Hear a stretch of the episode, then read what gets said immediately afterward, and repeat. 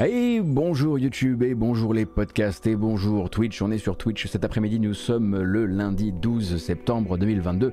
On va faire le tour de l'actualité récente du jeu vidéo, l'actualité de ce week-end. Alors aujourd'hui, attention, ça va décrypter sévère, hein, euh, ou au moins on va essayer de s'en sortir, bien sûr, et de que vous en ressortiez un peu moins perdu, euh, vu tout ce qui se passe autour de la licence Assassin's Creed. 5 jeux Assassin's Creed annoncés, ou en tout cas annoncés soit annoncé, soit mentionné, un programme Assassin's Creed Infinity, une série Netflix, des jeux Ubisoft sur Netflix, de la gratuité du programme Ubisoft Plus.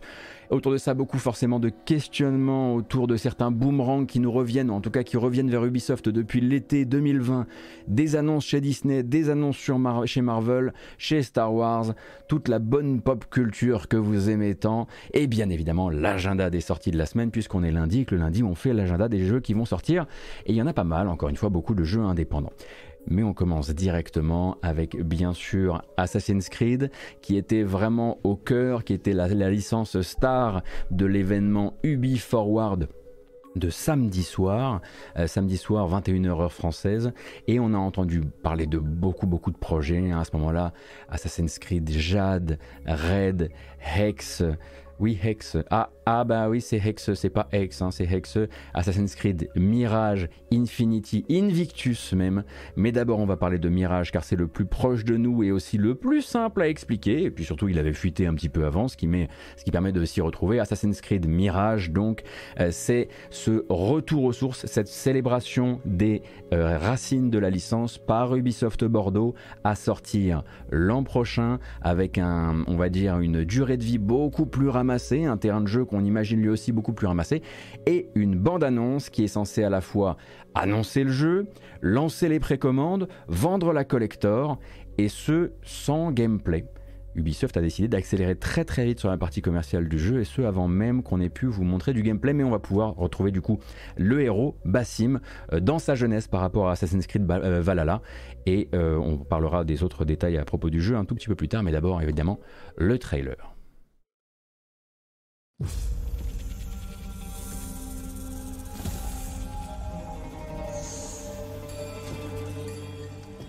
Basim Ebne Ishaq, are you ready to give up who you once thought you were? I am.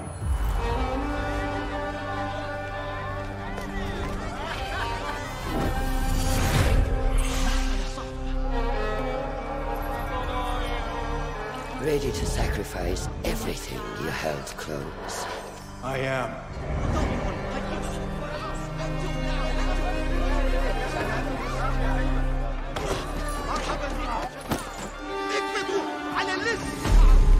Are you ready to leave your life behind and walk the path of shadows? I am.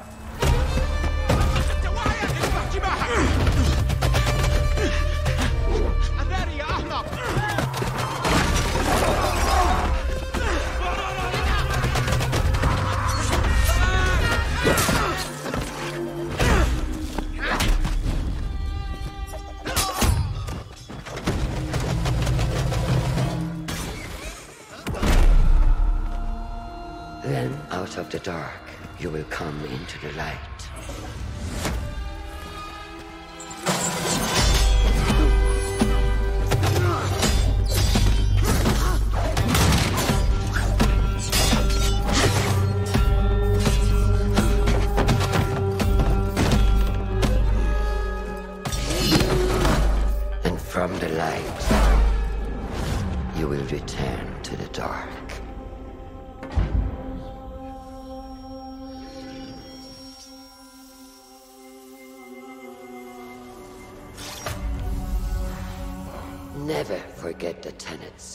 Sworn to uphold.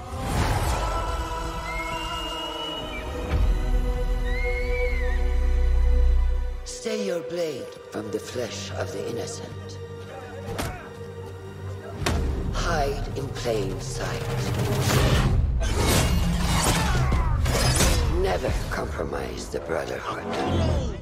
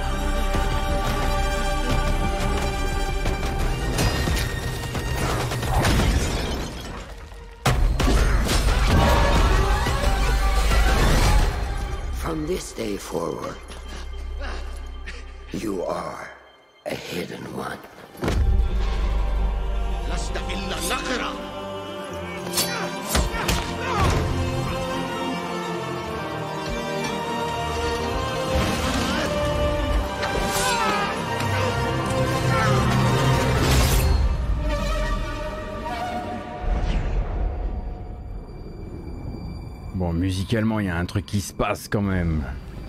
Et on va en parler.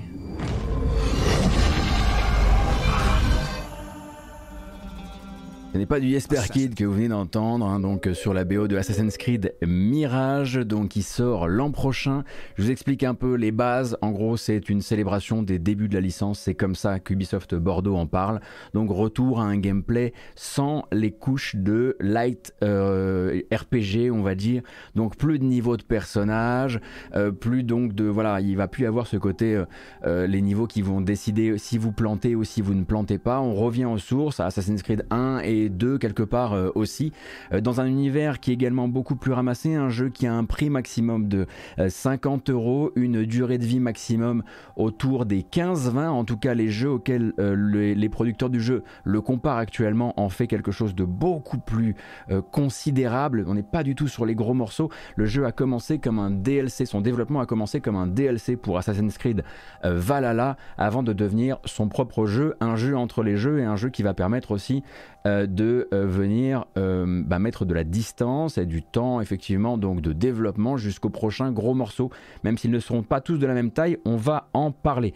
Euh, la mise à jour du jeu sera gratuite des consoles ancienne génération à nouvelle génération, ça ils l'ont annoncé également, et le jeu ne contiendra pas de moments dans les temps modernes. Donc pas du tout d'animus, pas du tout de tout ça. C'est comme vous étiez, comme si vous étiez directement dans un jeu qui se passe à Bagdad, et puis c'est tout. À la musique, en revanche, une nouvelle personne, puisque Ubisoft adore faire donc euh, utiliser euh, les Assassin's Creed notamment comme des laboratoires euh, musicaux, une nouvelle personne qu'on n'avait jamais entendue sur la licence, un Britannique qui s'appelle Brendan Angelides, que vous connaissez peut-être sous le nom de Eskimo comme le nom Eskimo, mais sans le i. Donc quelqu'un que vous connaissez plutôt du côté dub, dubstep, electronica, etc. Et qui voilà a travaillé principalement, enfin a travaillé assez euh, proche euh, parfois euh, d'un certain, pardon, je vais y arriver. Merde, je, suis en train de me perdre, donc on va pas euh, s'y oublier trop longtemps. Je pense évidemment à Splinter Cell Chaos Theory, mais voilà, j'ai j'ai ho- horriblement oublié Amon Tobin. Voilà, j'ai oublié Amon Tobin. Je sais pas ce qui m'est arrivé aujourd'hui, j'ai oublié Amon Tobin. Bref.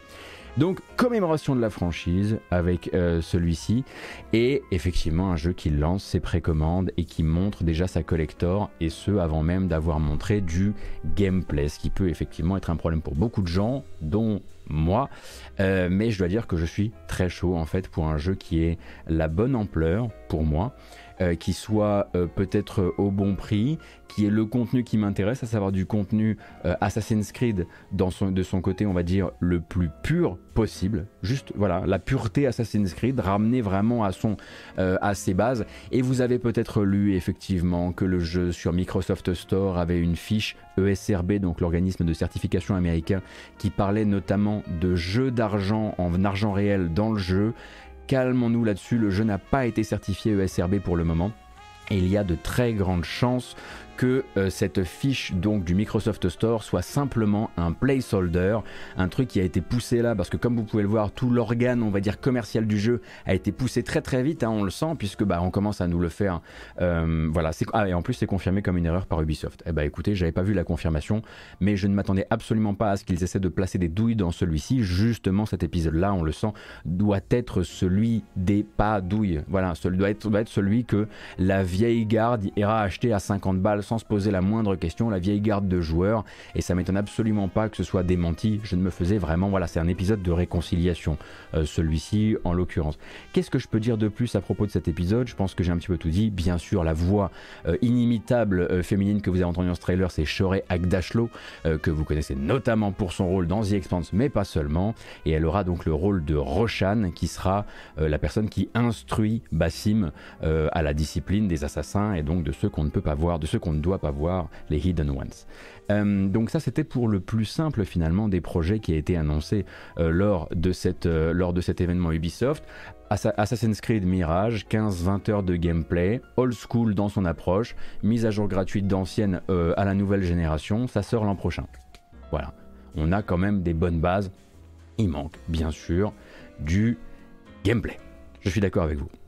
Ensuite, on peut continuer peut-être avec ce que c'est censé être Assassin's Creed Infinity. On en entend parler depuis longtemps maintenant. Assassin's Creed Infinity était au centre d'autres jeux Assassin's Creed qui ont été montrés euh, samedi soir. Assassin's Creed Infinity, c'est quoi cette affaire finalement? C'est une plateforme clairement de distribution qu'Ubisoft définit en interne comme l'endroit, et même en externe d'ailleurs, parce que c'est comme ça qu'ils en ont parlé, comme l'endroit où se passe le metagame de la série. En gros, c'est l'Animus. C'est un launcher pour les futurs jeux Assassin's Creed et on s'y connecte donc pour plonger dans les différents futurs jeux de la série, dans les différentes époques. Là-dedans, ils pourront venir connecter plein de jeux, bien sûr des jeux de la série Assassin's Creed, peut-être un jour même des remakes, même si pour l'instant ils ont un petit peu voilà, prévenu du fait euh, que, euh, on n'irait pas justement vers ce fameux remake euh, de Assassin's Creed 1. Et ensuite, eh bien, on pourra même venir y brancher parfois des choses qui ne sont pas des jeux Assassin's Creed. En tout cas, ça, n'a pas été confirmé, mais c'était une rumeur, c'est une rumeur qui court et qui revient régulièrement dans les cercles de développeurs, le fait que Immortals Phoenix Rising, la suite, pourrait venir s'y brancher aussi. Quels jeux sont éligibles au launcher Assassin's Creed ou pas, tel qu'il nous est expliqué pour le moment, ça, on ne sait pas.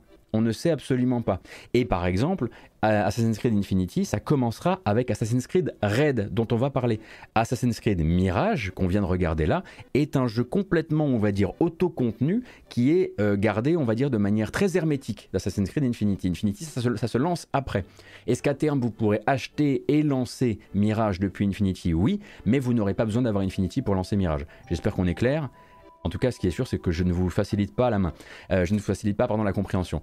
Et en attendant, bien sûr, euh, un petit trailer d'Assassin's Creed Infinity, la plateforme qui recevra deux gros jeux canons dans les années à venir, qui sont Codename Red et Codename Hex, qui arrivent l'un après l'autre. Et on va en parler pour que vous puissiez prendre des notes et savoir quel jeu fait quoi. Voilà. Attendez. Attendez, attendez, attendez, attendez.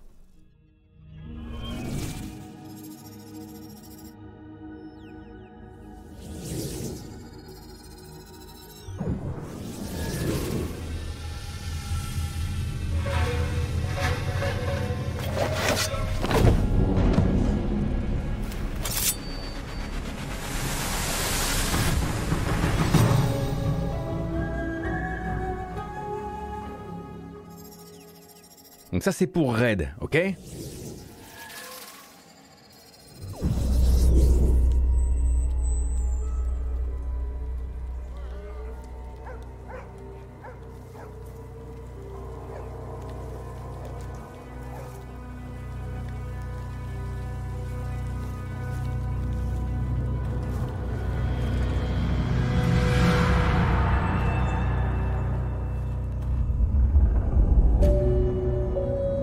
Ça c'est pour Hex. Aucun de ces deux jeux ne portera réellement, hein, réellement le titre euh, Assassin's Creed Red. Oh pardon, excusez-moi, qu'est-ce qui se passe aujourd'hui avec mon setup euh, Ou Assassin's Creed X. Hein. ça c'est vraiment des, des noms de travail, des code names. Alors on pourra parler tout à l'heure de pourquoi Ubisoft est en train de nous annoncer des, des, Assassin's Creed sans qu'on ait encore leur titre euh, officiel. Mais d'abord, on va parler un petit peu de ce que sont censés être ces deux jeux. Avant ça, il faut juste que je règle un problème de setup. Bougez pas. Et voilà. Donc, Red d'abord. Défini par ses développeurs, le studio Ubisoft Québec comme le fantasme shinobi ultime, donc exactement raccord avec ce qu'avaient laissé filtrer les leaks récents. Ça va se passer au Japon, non pas dans la peau d'un samouraï, mais dans celle d'un ninja, dans le Japon féodal. Et ben l'air de rien, c'est la fin d'une très très très longue attente pour les fans de la série, puisque dès ses débuts, le cadre japonais avait été teasé, et à chaque sondage auprès des fans, le Japon ressortait comme étant le grand gagnant, la, carte postale que désiraient les joueurs. Pourtant, il aura fallu tout ce temps, plusieurs mutations de la série et assez d'années hein, pour que d'autres fassent une sorte d'Assassin's Creed au Japon avec Ghost of Tsushima. Et donc sur la frise euh, que nous a fournie Ubisoft, Red sera le prochain Assassin's Creed à sortir après Mirage.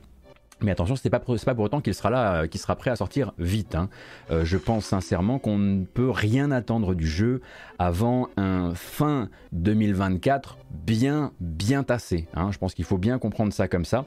Mais donc Assassin's Creed Red, codename Red, Japon féodal, et un jeu, attention, comme un Valhalla, c'est-à-dire immense, c'est-à-dire des heures et des heures et des heures et des dizaines d'heures de gameplay mais ce ne sera pas le cas d'Assassin's Creed Hex. Donc si vous aimez vraiment ces gros gros gros longs formats, Red devrait être potentiellement le dernier qui obéit à cette, euh, à cette logique. Puisque Hex, qui arrivera lui plus tard, alors pour l'instant on est encore plus chiche en info, hein, mais c'est bel et bien, comme le disaient les leaks, euh, cet épisode donc dans le Saint-Empire romain germanique, alors c'est très très long, ça dure mille ans, euh, mais donc vu qu'on sait que c'est durant une, une, vague de procès en sorcellerie, on peut s'attendre à ce que ce soit entre le 16e et le 17e, si je dis pas de bêtises. alors lui il va arriver plus tard, mais on croit comprendre aussi qu'il correspondra à une nouvelle mue de la licence. Ubisoft a en gros expliqué qu'il voulait que le dernier gros Assassin's Creed à la Valhalla, euh, enfin Valhalla Odyssey euh, Origins, donc ces machins qui n'ont fait que grandir, grandir, et dont on a perdu le contrôle hein, en termes de, temps de dev, en termes de nombre de, de, euh, DLC, en termes de taille, en termes de durée de vie, eh bien ça, ça ne devra pas être le cas pour Hex. Hex doit probablement être un épisode qui va venir chercher le juste milieu, le juste milieu entre l'Assassin's Creed de 15-20 heures et celui de 150 heures. Donc ils le disent déjà, ne vous attendez pas forcément à ce que ce soit à nouveau interminable en termes de, de contenu. Ils utilisent parfois aussi des termes un peu particuliers. Ils disent que euh, le jeu, ce serait un Assassin's Creed différent. Est-ce que ça voudrait dire que c'est aussi celui qui euh, rétrograderait peut-être sur l'aspect light RPG ou en tout cas toutes les surcouches très Ubisoft qu'on a vu ajouter euh, depuis Assassin's Creed Origins, ça on ne sait pas pour le moment, mais en tout cas en termes de contenu, il doit être l'épisode qui va venir stopper, si on met Mirage de côté, puisque Mirage clairement on sent que c'est une petite récréation, il doit être l'épisode qui doit venir stopper l'espèce de course au plus, plus, plus et toujours plus.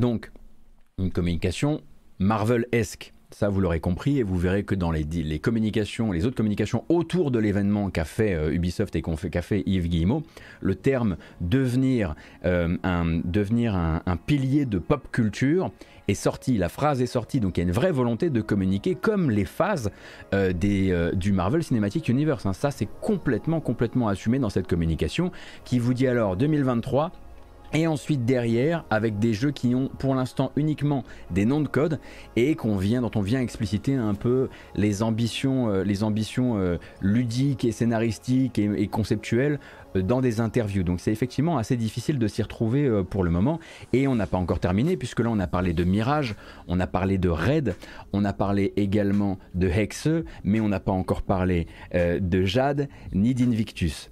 On, on y reviendra juste après. Mais avant ça, euh, on va d'abord euh, se tourner vers voilà, un sujet qui moi me semblait important d'amener à ce moment-là, euh, donc l'annonce de ces trois jeux s'est fait, donc en Invictus. Il a, été très peu annoncé, il a été juste un tout petit peu cité durant des interviews. Moi je vous l'amène, mais il n'était pas durant le Forward. Mais ça vous fait un complément d'information. Invictus c'est un Assassin's Creed multijoueur. Bref, on en parle juste après. Mais d'abord donc un petit parallèle entre l'Ubi Forward d'un côté et la tournée médiatique d'Yves Guillemot de l'autre. Donc très pressé évidemment de parler de l'évolution de la culture d'Ubisoft depuis l'explosion des témoignages autour de la culture d'entreprise depuis 2020. Euh, hein, le gars, le gars Guillemot, euh, ça faisait longtemps en fait qu'il ne parlait pas trop aux journalistes. Là, on avait littéralement pour l'occasion une conférence de presse, une conférence de presse pardon, qui avait été organisée à Paris, dont le but était aussi de diffuser des éléments de langage et parfois aussi de répondre à des interviews. On en reparlera plusieurs fois au cours euh, de ce stream.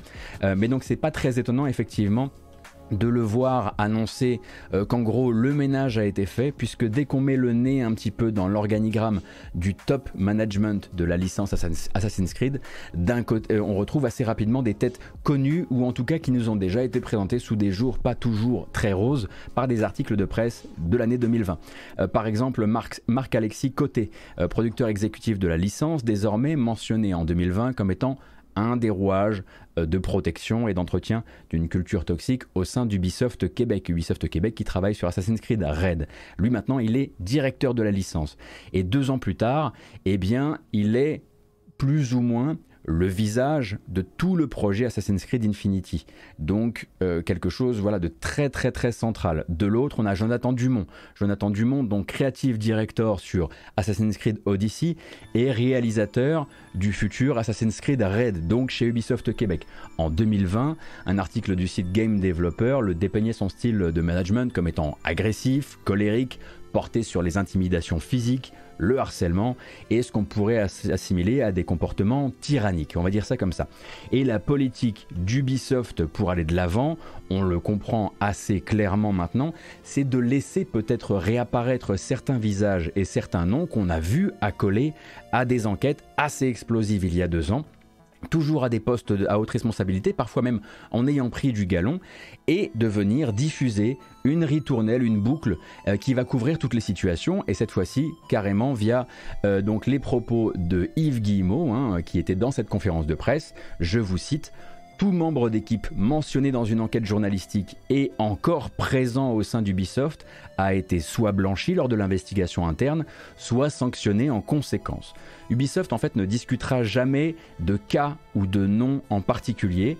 Et c'est pour ça, que si vous vous intéressez à ces sujets vraiment, hein, au fameux ménage qu'Ubisoft promet quelque part d'avoir terminé, je ne peux que vous recommander de suivre les publications du groupe euh, Better Ubisoft qui est un groupe de salariés de l'entreprise. Euh, et il y a encore 4 jours, ce groupe de salariés de l'entreprise diffusait sa vision de la situation telle qu'elle est deux ans plus tard. Et là, je vais les citer aussi, puisque j'ai cité euh, Yves Guillemot. Certains éléments toxiques ont été virés, d'autres ont eu le droit de s'éclipser discrètement, certains autres ont profité de l'occasion pour prendre une retraite anticipée, mais il y en a qui depuis ont été promus. La nouvelle structure ressources humaines contient encore des personnes ayant activement dissimulé des plaintes avant 2020 et au moins 9 cadres mis en cause par des plaintes qui continuent à piloter des équipes au sein d'Ubisoft. Donc ça c'est la vision d'un groupe d'employés au sein d'Ubisoft. Et de manière plus globale, hein, euh, Better Ubisoft déplore, on va dire, des outils de remontée de plaintes qui ont, été implémentés hein, euh, en, faisant, en en faisant des caisses. Hein. Ils ont beaucoup communiqué, Ubisoft, en externe sur l'implémentation de ces objets, de ces, outils euh, de remontée de plaintes, mais ils déplorent que le fait que ces outils soient qu'à moitié anonymes finalement, que de nouveaux euh, départements comme la diversité et comme l'inclusion, euh, qui n'ont ni suffisamment de budget ni les bonnes méthodes pour imprimer du changement, bah, ne parviennent pas justement à faire changer les mentalités, etc. etc. Donc effectivement, quand vous voyez euh, ce, quand, quand, vous voyez la, conférence de presse d'Yves Guillemot, elle est à mettre en regard de ce que peut apporter comme information venue de l'intérieur un groupe comme Better Ubisoft. Voilà, comme ça l'information est mise et nous on continue. Assassin's Creed Jade. Assassin's Creed Jade. Ah oui, non, une seconde. Avant de continuer, j'ai déjà dit sur Twitter, mais ça me semble très important. Je ne prends absolument aucun plaisir à faire ça et je ne prends absolument aucun plaisir à aller mettre le nez dans les équipes de développement des nouveaux, des nouveaux euh, Assassin's Creed euh, annoncés pour voir si euh, toutes les personnes qui ont été un jour mentionnées dans, un, dans une enquête ont bel et bien été virées sans enquête. C'est pas ce que je demande.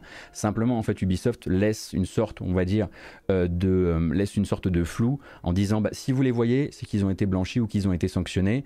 mais c'est voilà, c'est l'opacité entretenue par Ubisoft d'un côté, alors que de l'autre côté, ils n'arrêtent pas de dire qu'ils travaillent activement à avoir beaucoup plus de transparence et à montrer pas de blanche sur ces sujets-là, fait que bah, ça reste effectivement un sujet. Et on m'a pas, mal parlé de, sortir des squelettes du placard ou des boules puantes sous prétexte que c'était Ubi Forward euh, durant euh, samedi soir.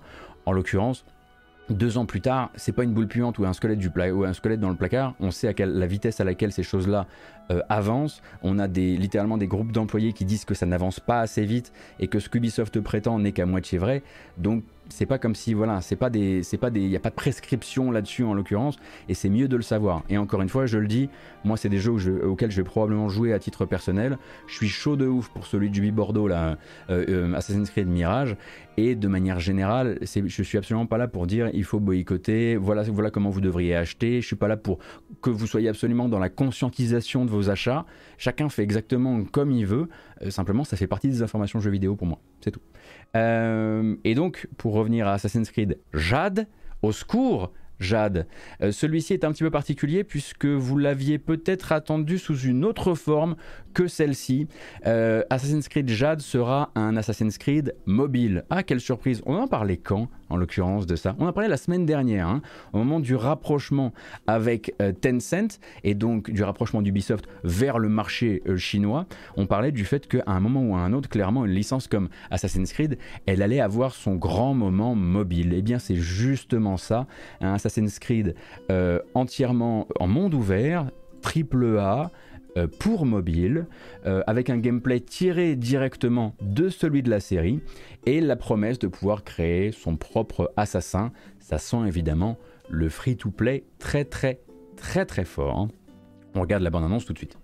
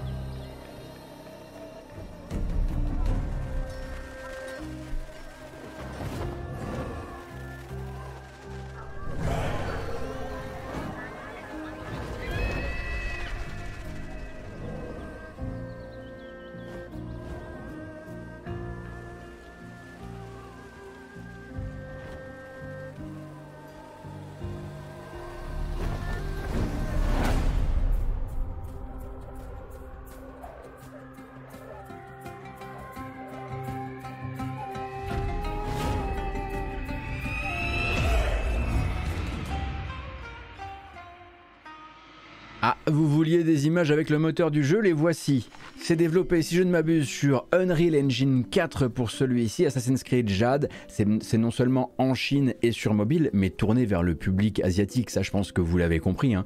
Euh, d'ailleurs, l'analyste euh, Daniel Ahmad, qui est un spécialiste du jeu vidéo euh, asiatique, l'a confirmé sur les réseaux sociaux. Il s'agit bel et bien d'un des fers de lance de cette nouvelle collaboration avec entre Tencent et Ubi, où Tencent est allé apporter des capitaux à Ubi et s'est engagé à ne pas les croquer trop fort, en échange bien sûr de pouvoir accéder à ces licences. Cependant, faut pas croire que ce trailer célèbre une récente signature euh, de contrat.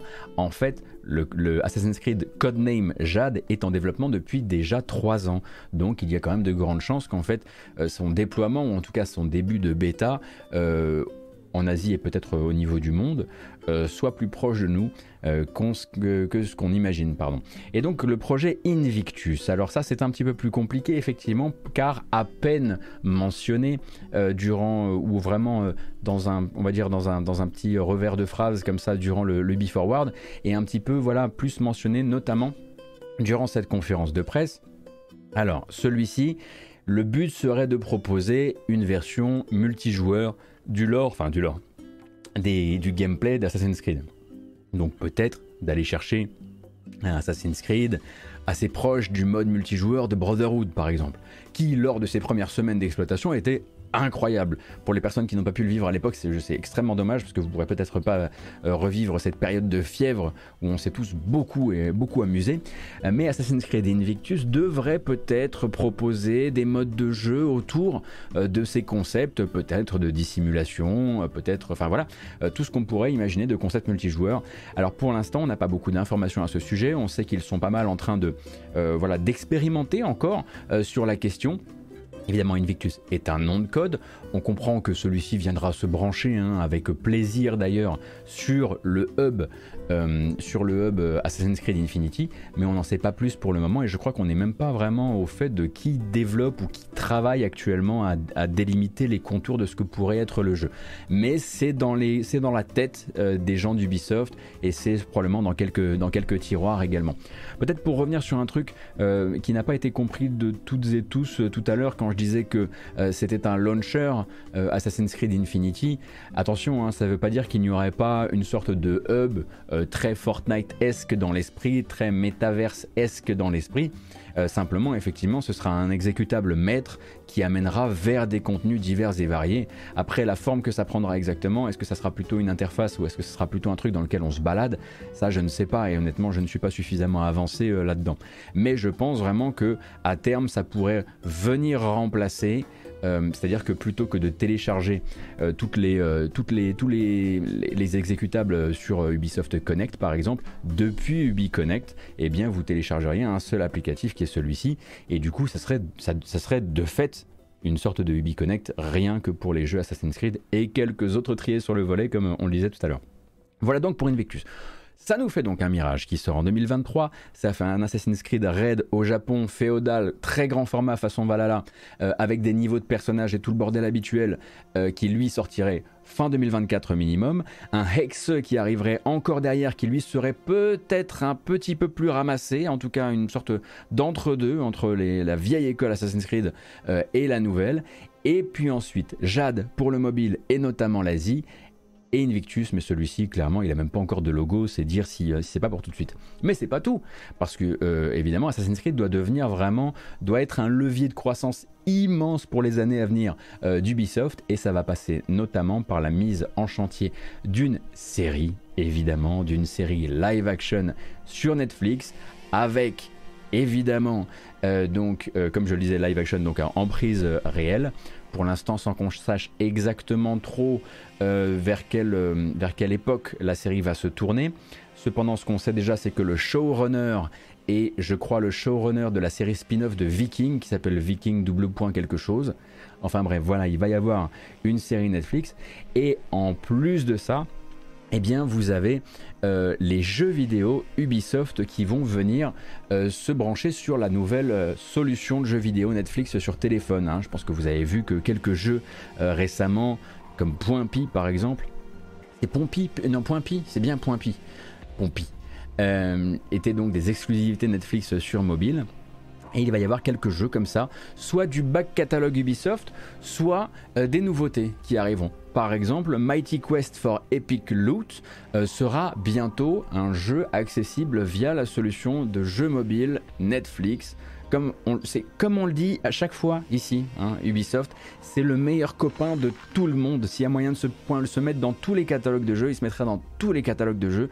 Le but, c'est de vraiment être absolument euh, partout. Est-ce que c'est oui, oui, mais même si c'est un free-to-play, hein, si c'est un free-to-play, ça veut juste dire que via Netflix, vous aurez peut-être des, exclusivités, etc.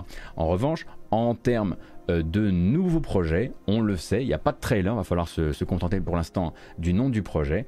Un deuxième jeu soldat inconnu, un deuxième jeu soldat inconnu euh, qui devrait être piloté par la même équipe que le premier, ou en tout cas une bonne partie de l'équipe du premier.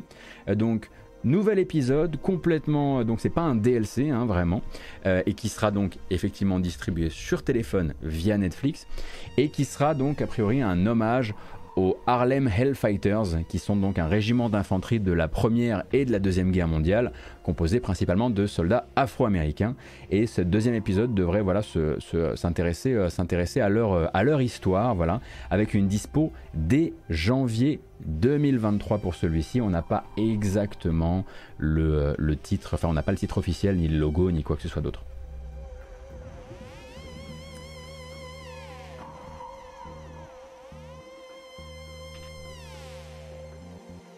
Dark Knight, merci beaucoup pour le follow. Zerius, euh, Switch, merci pour les resubs. Euh, Noob Powa pour le follow également. Eluvatar pour le resub. Maximodo pour le follow. Merci.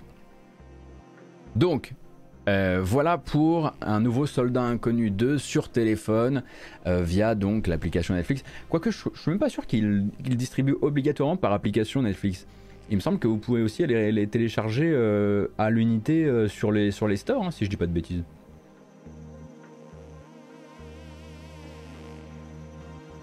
Alors, dans cet événement, bien sûr, il y avait aussi des nouvelles euh, d'autres licences et d'autres jeux actuellement en développement. On le sait, il y a trois piliers de la stratégie d'Ubisoft dans les temps à venir. Assassin's Creed euh, d'un côté, Far Cry de l'autre, même s'ils n'ont pas du tout parlé de Far Cry, on sait qu'il y a des expérimentations autour de Far Cry, qu'ils ont essayé de rendre ça un petit peu plus euh, multijoueur, avant de remballer un peu les goals par rapport à ça, puisque manifestement c'était pas si évident d'en faire un truc sans dire massivement multijoueur, très très multijoueur. Euh, et le troisième, bien sûr, c'est la série Rainbow Six à l'intérieur de la licence Ghost Recon. Euh, de la licence de Tom Clancy, excusez-moi, je raconte n'importe quoi. Cependant, il y avait bien sûr dans cet événement euh, des nouvelles, des jeux à sortir dans les temps à venir et aussi des jeux qui n'étaient absolument pas là. On va d'abord parler de ceux qui étaient là et puis ensuite on parlera des grands absents qui était là.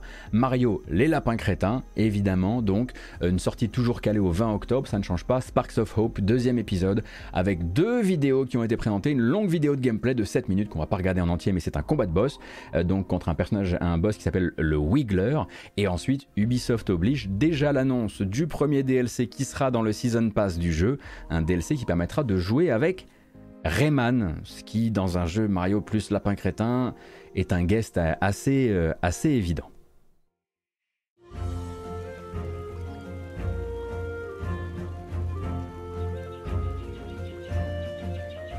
Hello everyone, I'm Faye, Associate Producer. Welcome to this new video about Mario plus Rabbids Sparks of Hope. Today, our heroes travel to Terra Flora in their quest to save the Sparks. Donc, euh, bien sûr, hein, je vous laisserai regarder cette vidéo qui s'appelle Wiggler Boss Fight Gameplay que vous pouvez trouver sur YouTube, qui va présenter voilà les différentes phases de combat.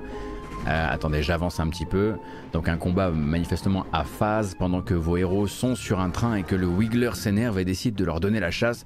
Et à partir de là, bien sûr, on passe toujours sur... Alors je sais pas si on va continuer vraiment à utiliser le terme de XCOM-like maintenant que euh, bien justement on n'est plus sur un déplacement par case mais qu'on est sur des déplacements euh, par air autour du personnage, mais toujours bien sûr de la tactique au tour par tour. Ça, ça ne change euh, pas trop. Et donc, il y a la présentation, bien sûr, comme je le disais, cette vidéo est très longue, donc je voulais, trouver, voilà, je voulais du gameplay. Il y a la présentation des éléments de gameplay, avec donc un membre de l'équipe de, euh, Assassin's Creed de Assassin's Creed Milan, d'Assassin's Creed Milan, d'Ubisoft Milan, qui parle un petit peu des, fonctionnalités du jeu, des nouveaux éléments de gameplay, euh, etc. D'ailleurs, il me semble que dans les nombreuses euh, infos qui sont sorties durant le week-end, je crois qu'il a été dit que l'équipe de Sparks of Hope, par rapport au premier épisode, euh, c'est de l'ordre de, de deux fois plus ou trois fois plus grande chez Ubi Milan. Enfin, ça a l'air effectivement, les, moyens engagés ont l'air d'être assez colossaux. En, bon, en l'occurrence, celui-ci, on le sent bien quand même, risque d'être euh, euh, une des valeurs sûres de la fin d'année si tout se passe bien. Euh, et en tout cas, s'il est censé, s'il itère de manière futée sur les réussites du premier épisode. Je sais que moi c'est un des jeux que j'attends le plus voilà, pour cette fin d'année. Et c'est toujours David Desoliani, oui, qui est directeur créatif sur le projet. Tout à fait. Et comme je le disais donc, un DLC.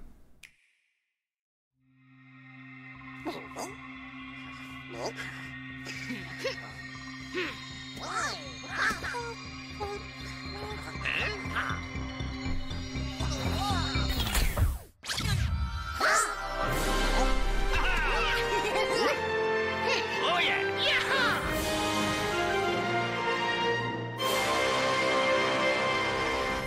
Ah, vous croyez vraiment qu'on allait voir une modélisation de Rayman en 3D si tôt dans cette, vidéo teaser? Non, non, non, évidemment, ils prennent le temps, bien sûr. Donc, a priori, il y aura du nouveau contenu avec ce premier DLC et surtout un Rayman euh, jouable et intégrable dans votre escouade. Euh, évidemment, c'est pas le seul DLC, hein. il y a trois DLC, il me semble, dans le premier Season Pass qui est annoncé. On ne sait pas s'il y aura plusieurs Season Pass, donc je dis le premier. Euh, mais celui-ci, du coup, sera voilà, le premier à sortir un petit peu après la sortie euh, du jeu. Skull and Bones était présent lui aussi, Skull and Bones, pour rappeler qu'il sort le 8 novembre, au terme d'un développement de quasiment 10 ans, on peut dire 10 ans je pense. Il y a plein de vidéos qui sont sorties, de la CG, du gameplay, une explication du gameplay par les devs. Euh, vous aurez évidemment tout ce qu'il faut si vous en avez besoin. Oh là là, merci beaucoup Mekodan pour le soutien, ça fait très plaisir. Je vous mets la plus courte des vidéos et puis je vous laisse regarder ensuite sur la chaîne YouTube d'Ubisoft. Hein. On n'a pas, pas le temps pour tout regarder là.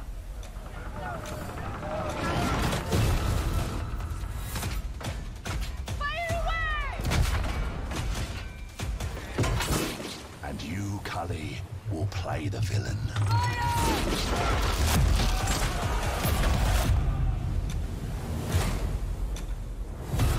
Ready your ship.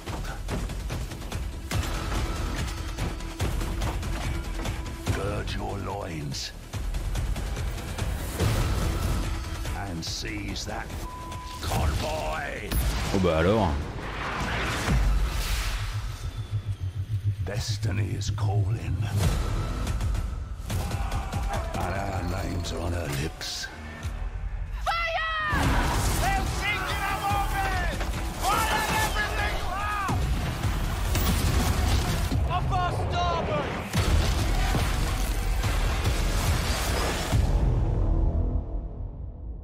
Ah écoutez, je vous, je vous conseille quand même de regarder la vidéo de gameplay avec les développeurs parce que là ça manque quand même de tous les éléments d'interface qui sont dans ce foutu jeu en vérité parce qu'il y a vraiment beaucoup, beaucoup, beaucoup de trucs hein, sur l'interface de ce jeu. On espère d'ailleurs qu'elle sera un petit peu customisable, mais je le rappelle du coup, Skull and Bones se lance le 8 novembre avec un, un concept qui est quand même extrêmement proche, l'air de rien, de celui euh, de Sea of Thieves, mais la possibilité de jouer en déconnecté en remplaçant donc les autres joueurs et les menaces venant de l'extérieur, euh, ma foi, euh, en les remplaçant par, par, des, par des bots. la série The Division, bien sûr, hein, était encore là pour dire au fait, euh, ça va, hein, nous on va continuer à livrer du contenu autour euh, de The Division 2, euh, évidemment. Mais sachez que on, a, on continue à travailler, enfin on continue à travailler. Red Storm continue à travailler sur, vous en avez peut-être entendu parler, The Division Heartland et The Division Heartland. Donc c'est bel et bien ce free-to-play The Division qui se passe donc plutôt, on va dire, dans la dans une région un petit peu Midwest, je dirais, aux États-Unis. Je sais, je n'ai plus exactement les, détails. Euh, attention cependant, effectivement, celui-ci, on le sent, ne sera pas là pour pousser la partie technique comme The Division a su pousser la partie technique. C'est pas, c'est pas très très joli. Voilà, c'est pas très très joli Heartland. We're so excited to show you Heartland, an all-new standalone adventure in the Division universe. The teams poured their heart into this game, and we can't wait to share it with you. Welcome to Silver Creek. I'm Keith Evans, Creative Director in Heartland at Red Storm Entertainment. We've been involved here at Red Storm with the division going back before the first game launched. Our partnership with Massive Entertainment made some games that we Alors attendez parce que bon ça va la vidéo est courte. Something new to fans of the franchise. Heartland's a free-to-play survival action shooter set in the Division universe that features streamlined survival gameplay and a beautiful new world to explore. You play as a division agent, given the task of protecting Silver Creek, a small town in middle America, from enemy factions. Alors, c'est pas pour bâcher ni quoi que ce soit, hein, parce qu'après chacun voit midi à sa porte, et puis il reste en l'occurrence un The Division 2 qui est beaucoup plus joli euh, si vous en avez envie. Mais vous croyez voir tourner devant vous un jeu mobile? Or, The Division Heartland est prévu pour PC, pour console et pour plateforme cloud avant de parler, avant de se présenter comme un, comme un jeu mobile. Donc c'est un peu particulier, je sais pas trop quel est le projet derrière. Euh, mais The Division Heartland, ma foi, bah, le but évidemment, le projet derrière, qu'est-ce que ça va être? Bah, Ça va être voilà, d'aller chercher cette fameuse rentabilité sur le long terme, euh, cette rémunération sur le long terme, avec des jeux où on va venir ajouter de plus en plus de contenu, de plus en plus de contenu cosmétique. On espère pas du pay to win, bref, les, les, craintes habituelles quand vous voyez arriver un free-to-play. Bien sûr, Rainbow Six Mobile également hein, est un truc très très important de la stratégie d'Ubisoft pour Rainbow Six Mobile. J'allais vous dire la bêta se lance bientôt, mais en fait la bêta se lance aujourd'hui. Donc sur inscription pour commencer à jouer à Rainbow Six euh, sur, euh, sur, euh, sur plateforme, sur téléphone pardon, et sur tablette bien sûr. et on a un Trackmania qui sort de nulle part et qui déboule donc pour une sortie console l'an prochain. Voilà, ça faisait partie des trucs qui, étaient dans cette, conférence, tout comme Just Dance qui était présent également, tout oui j'ai dit Just Dance, euh, tout comme d'ailleurs la saison 4 de Riders Republic, car oui les saisons sont de plus en plus courtes hein, désormais, euh, et donc ça c'était pour les jeux qui étaient présents. Mais il y avait aussi les absents, bien sûr. Et le plus gros absent, celui qui se ressentait le plus, c'était un jeu porté, euh, donc, enfin reporté pardon, depuis cette fin d'année vers le début de l'enfin vers euh, une date non communiquée. Euh, il s'agit d'Avatar. Avatar, le prochain projet justement des créateurs de The Division 2, le studio Ubi Massive. Et donc Massive, on le sait, a dû repousser son Avatar de la fin de l'année 2022 à l'exercice fiscal 2023-2024, c'est-à-dire entre avril 2023 et fin mars 2024, ce qui est très large comme fourchette, et il se trouve que le jeu n'était pas présent du tout euh, durant l'événement, ce qui vient confirmer que ce n'est pas une question de moi, ce n'est pas une question de fignolage. Il y a de grandes chances que si ce jeu ne montre même pas du gameplay, euh, ce soit ou un tout petit peu ou un, même ne serait-ce qu'une petite visite rapide, rapide de l'univers du jeu avec la caméra placée au bon endroit, euh, c'est qu'il soit en train de se chercher très très fort. Donc Avatar, pour l'instant, ça n'est pas montrable. Si ce n'est pas montré, c'est que ça n'est pas montrable. de fait, le Star Wars de Massive, qui doit arriver après Avatar, dont on, sait, comprend bien sûr que la pré-prod est en parallèle de la production d'Avatar, eh bien, il ne pouvait pas apparaître hein, durant ce, ce Ubi Forward non plus. Star Wars, ce sera après Avatar, c'est le même studio qui s'en occupe et il n'entrera en production que quand ils auront pu récupérer une bonne partie euh, de l'équipe du jeu précédent. Donc ça c'est d'une logique implacable. Prince of Persia Remake, bon, lui il n'avait plus de date de toute façon et on savait qu'il était, parti des studios indiens d'Ubisoft, Mumbai et Pune, pour être repris directement chez Ubisoft Montréal. De fait, moi je m'attendais pas à le trouver durant l'événement de samedi soir et ça n'a pas raté. Euh, Prince of Persia Remake, il n'avait rien à montrer et on peut partir du principe qu'il y a un très gros redéveloppement qui est en cours du côté de chez, euh, Montréal. Et bien sûr, Beyond Good and Evil 2, vous attendez toujours toutes et tous des nouvelles à chaque fois qu'Ubisoft est censé communiquer. Quelques rappels. Jusqu'à preuve du contraire, je pense que le jour où Beyond Good and Evil 2 communiquera, ce ne sera pas dans un événement comme ça. Je pense sincèrement qu'il fera sa propre communication, son propre live, sa propre. Je pense pas qu'il ira se mettre dans un. Je pense que c'est vraiment un truc sur lequel ils veulent communiquer en à côté avec leurs propres canaux et à leur propre date. Mais en plus de ça, oui, tout ce que je peux vous dire actuellement, c'est que euh, on connaît quasiment, si on connaît des gens dans le jeu vidéo, on connaît quasiment toutes et tous des gens qui travaillent euh, sur, euh, qui travaillent là actuellement et qui ne sont pas au chômage et qui travaillent sur Beyond Good and Evil 2. Donc, est-ce que le jeu a été arrêté? J'ai des copains qui étaient encore au travail euh, vendredi là-dessus. Euh, donc non, je ne pense pas. Mais en tout cas, effectivement, c'est vraiment pas un truc qui, euh, que moi j'attendais même durant ce, ce, ce, Forward pour être, tout à fait, pour être tout à fait honnête avec vous.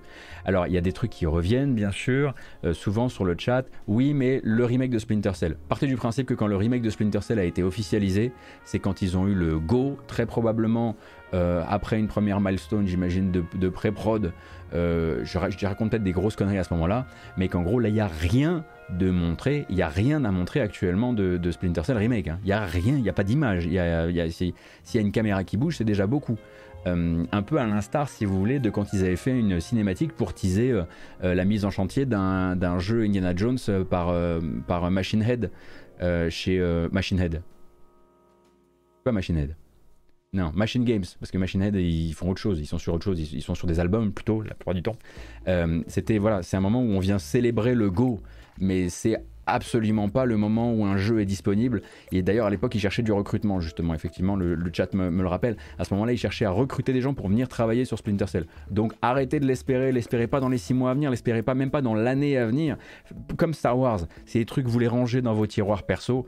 Et le jour où ils ressortiront, ce sera une bonne surprise. Mais si vous les attendez, vous allez vous faire mal. C'est certain. Hein. C'est vraiment des trucs. Mais c'est effectivement, il faut être préparé puisque Ubisoft, un peu comme Microsoft, est allé parfois dans des communications auxquelles peut-être que le public n'est pas toujours effectivement euh, euh, habitué. Donc voilà, euh, grand absent aussi, bien sûr, ce potentiel remake d'Assassin's Creed évoqué donc par un leaker français il y a quelques jours. Ubisoft a profité justement du week-end et des échanges de, Yves Guillemot avec pas mal de journalistes pour assurer donc, et puis aussi des, des échanges de l'équipe du Bi Bordeaux pour assurer notamment à Eurogamer que L'équipe d'Assassin's Creed Mirage, pour l'instant, elle est à 100% au travail sur Mirage et qu'il n'y a pas en tout cas pas officiellement, de projet euh, qui, tiennent à euh, recréer le premier Assassin's Creed avec des technologies plus, euh, modernes, comme celle par exemple de, comme Assassin's Creed Mirage. Donc ça, ça fait partie des, des démentis de ce week-end. et en l'occurrence, voilà, maintenant le focus c'est 2023 et c'est Assassin's Creed Mirage. Voilà ça, c'était pour les jeux. Et maintenant, on va parler un petit peu de la strat Ubisoft. Je me demande si je vais pas découper cette vidéo en plusieurs morceaux au final. Bref, la strat Ubisoft, bien sûr. Hein. Donc, le retour d'Yves Guillemot en tant que communicant après euh, deux ans à saisir toutes les occasions de se taire hein, depuis la crise ouverte de l'été 2020, pardon. Donc tous les sujets ont été effleurés. D'abord, la stratégie future du groupe, bien sûr portée comme je le disais par trois licences fortes, les plus fortes selon eux, Assassin's Creed, Far Cry et Rainbow Six. Ce sont les trois licences qui, d'ici 2027, doivent être capables de dégager 3 milliards par an tout simplement, euh, via le jeu vidéo évidemment, mais aussi via la diversification euh, dans d'autres médias, séries, films, euh, ouverture au mobile bien sûr, puis au jeu casual, puis au jeu asiatique. La directrice catalogue d'Ubisoft, elle parle, je le disais tout à l'heure, de devenir un acteur majeur de la pop culture. Quand je, disais qu'il communiquait comme Marvel, c'était vraiment pas pour rien, hein, clairement. Cette envie, cette envie de communiquer comme un, comme un Assassin's Creed Gaming Universe, euh, c'était très volontairement un marqueur de maintenant, on parle plus à 1 à année plus 1 ou à période plus 1, on parle en phase, on parle du, futur en phase.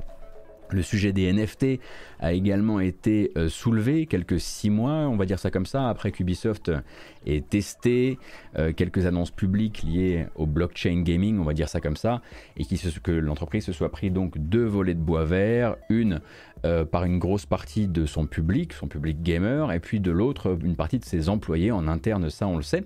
Donc là-dessus, Yves Guimau sait qu'il vaut mieux être honnête parce que les fuites, de toute façon, les fuites chez Ubisoft avec une société beaucoup trop grande, ça va bon train.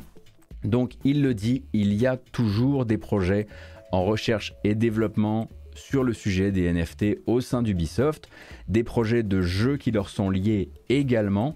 Et euh, Yves Guillemot le dit, euh, en substance, il continue à, et moi ça me fera toujours beaucoup rire quand on dit ça, mais manifestement maintenant c'est porté comme une fierté, il continue à réfléchir aux besoins auxquels la techno pourrait répondre dans le domaine du jeu vidéo. Donc on a la solution mais on n'a pas le problème et on va continuer à chercher le problème. Et au micro justement de Games Industry qui était à la conférence de presse mais qui ensuite est allé le titiller un peu et obtenir des réponses euh, via une interview, il estime et avoue avoir mal réussi à communiquer l'aspect RD. Ah bah c'est clair que quand tu, as, lancé Quartz en grande pompe et que tu en as mis directement dans un jeu existant, on n'a pas bien compris l'effet RD du truc, Yves, c'est normal. Mais pour lui, il a mal communiqué, effectivement, euh, euh, le, côté RD de la chose euh, et que leur intérêt pour l'instant c'était un intérêt de recherche et il pense rétrospectivement qu'ils auraient dû attendre d'avoir quelque chose qui ait du sens pour les utilisateurs et pour les joueurs avant de leur présenter du coup, bah, j'imagine qu'on se donne rendez-vous dans je sais pas combien de temps, puisqu'il va falloir déjà trouver du sens et trouver de l'utilité, mais d'accord. Euh, autre thème important évidemment de ces discussions, euh, le, récent rapprochement avec Tencent. On le rappelle, hein, un rapprochement financier qui vient renforcer la position des frères Guillemot vis-à-vis d'Ubisoft, mais qui ne cède pas plus de pouvoir de décision ou de gouvernance à Tencent.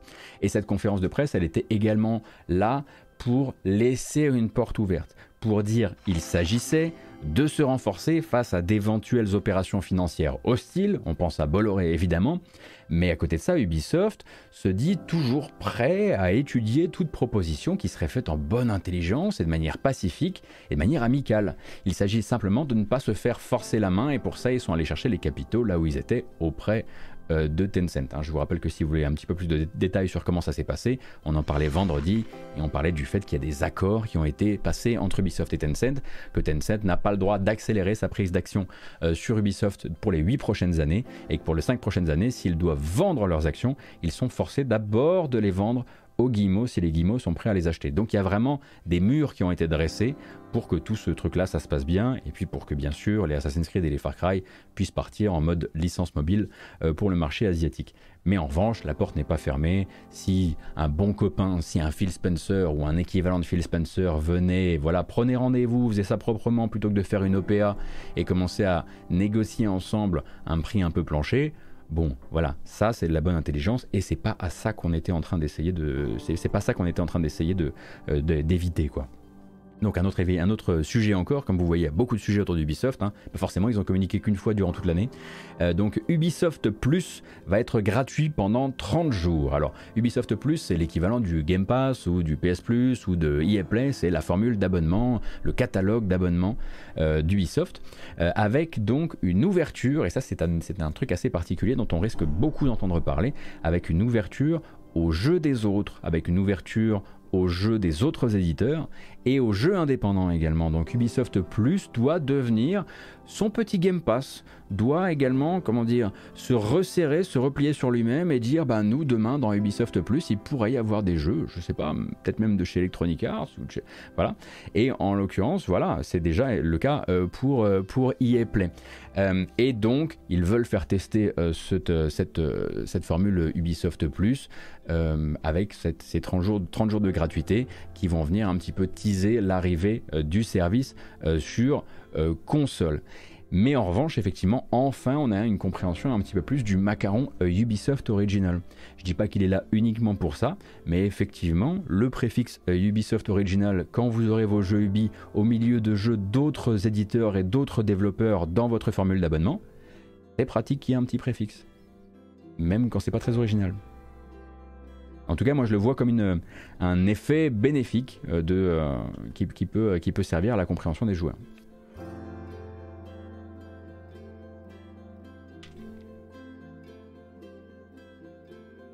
Est-ce qu'on a des chiffres pour, euh, pour Ubisoft Plus? Euh, Non. Pas, moi pas en tout cas. Et sachant que beaucoup de jeux Ubi sont dans le Game Pass, sachant qu'Ubisoft a fait une offre spéciale, euh, une offre spéciale de certains de ces jeux qui est disponible dans, la, dans une des versions du nouveau PS Plus. Oui, bien sûr, bien sûr. Le but est absolument pas de se replier, hein. c'est de voilà, c'est de, de se forcer, c'est de forcer un peu le truc, de peut-être réussir à vendre quelques abos de plus. Après, il faut voir pour combien de temps ils vont rester effectivement partenaires des autres, mais ils ont tout intérêt à rester euh, partenaires des autres, et en tout cas des, en tout cas des consoliers, ça c'est certain. Et donc pour en revenir un petit peu à la culture d'entreprise d'Ubisoft dont on parlait tout à l'heure, euh, là-dessus, hein, Yves Guillemot commence à mettre des mots euh, qu'il s'était bien gardé de prononcer jusqu'ici. Au micro donc de Games Industry par exemple, on parle par exemple pour la première fois de sidération.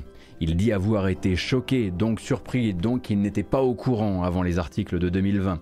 Il plaide l'ignorance totale vis-à-vis euh, des efforts qui étaient manifestement déployés dans sa propre entreprise pour sécuriser certains, je cite, talents, donc des grands cadres, en les promenant de studio en studio, d'un studio où ils s'étaient mal comportés jusqu'à un studio où ils s'étaient pas encore mal comportés.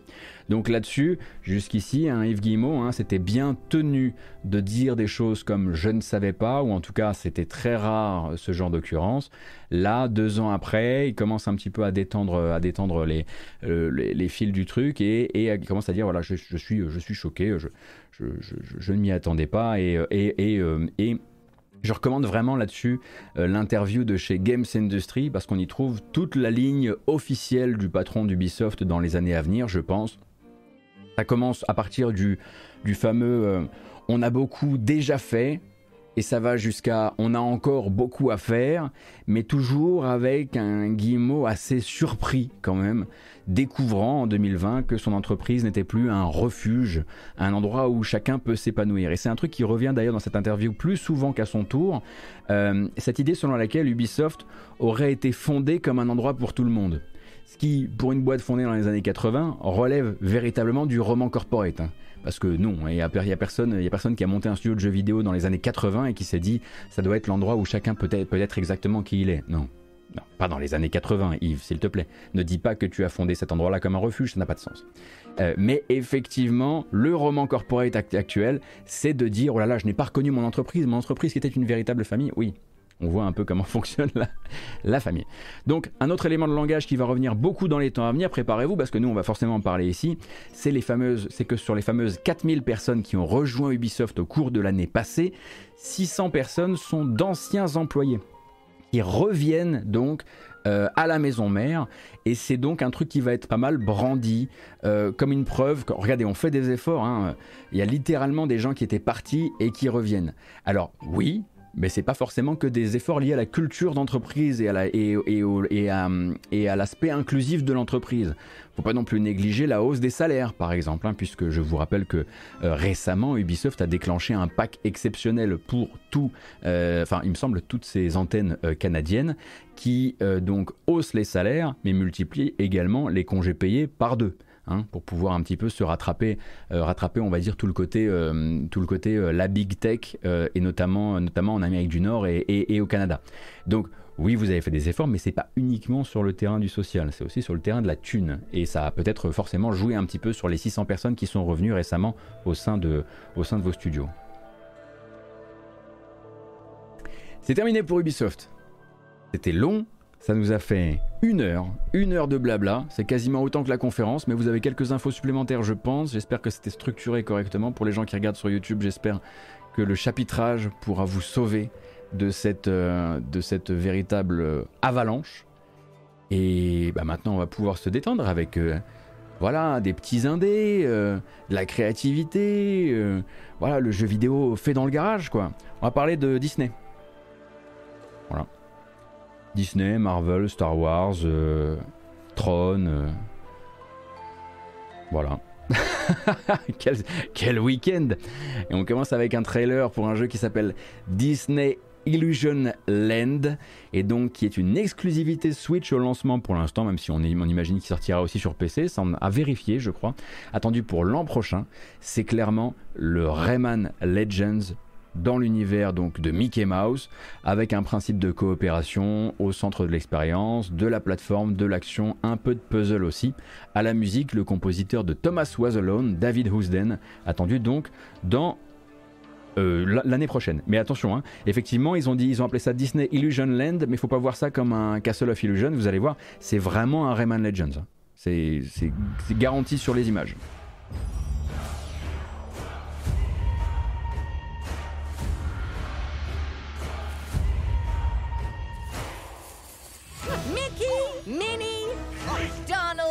Goofy, we bid you welcome to the world of Monoth!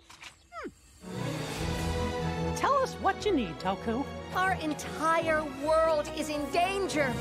You must travel to the three biomes of Monoth and retrieve the Gloves of Knowledge.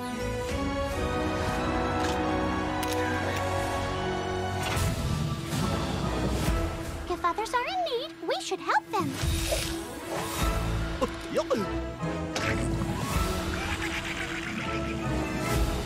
Don't you worry, Toku. We'll do it. Hang on, the books are gone. It's okay. We'll explain. TBD, TBD, TBD. Wait, are those placeholder words or the actual words? Yes. Ah, c'est ça dont vous aviez besoin. Hein. Genre Goofy qui fait des blagues euh, quatrième mur, euh, c'est ça que vous vouliez, hein, je pense, dans votre, dans votre Mickey Mouse. Si, si, si, si, j'ai sen- j'ai senti. Vous êtes très, très pop culture. Ah, bah, si, si. Ah, vous, ah, si, si. Ça sent, je connais ce chat, hein. Ça, ça, ça, ça cite du Gandalf à table et tout, mais si, si, si, si. Et du Camelot, mais allez, allez. On le sait très bien. Disney Illusion Land, donc attendu l'an prochain, exclusivité console Switch euh, au lancement et comme je le disais, euh, musique par le compositeur de Thomas Was Alone. Je dis ça parce que c'est ce qui m'intéresse le plus, sinon je trouve que le gameplay, en tout cas pour l'instant, n'a pas vraiment réussi à me convaincre, même si j'aime bien le style des personnages, je dois l'avouer. Euh, et le prochain nous vient donc, bah, justement, puisqu'on parlait du compositeur de Thomas Was Alone, c'est le prochain jeu de Beatle Games, donc euh, qui a récemment a fait Beatle Games, bah, Thomas Was Alone, et puis, et puis en- ensuite plusieurs jeux, dont l'horrible volume, mais ça c'est un autre sujet. Et ils font donc un jeu dans la licence Tron qui s'appelle Tron Identity, qui sera un visual novel manifestement dans l'univers de Tron où vous incarnerez un personnage qui s'appelle Query, qui est un programme détective qui va enquêter sur un vol de données. Ça sort l'an prochain, on a peu d'infos et c'est pas le teaser qui nous en donnera plus malheureusement.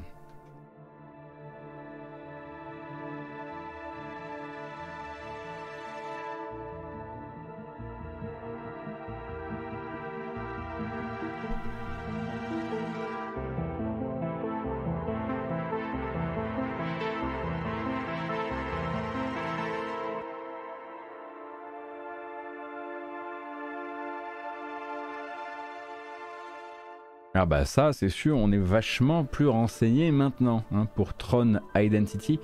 Euh, rappelle donc que Beetle Games, ils ont fait euh, Thomas Was Alone, ils ont fait The Solitaire Conspiracy en 2020 que je recommande chaudement, c'est un petit jeu qui twist euh, le principe du solitaire avec une très très bonne musique.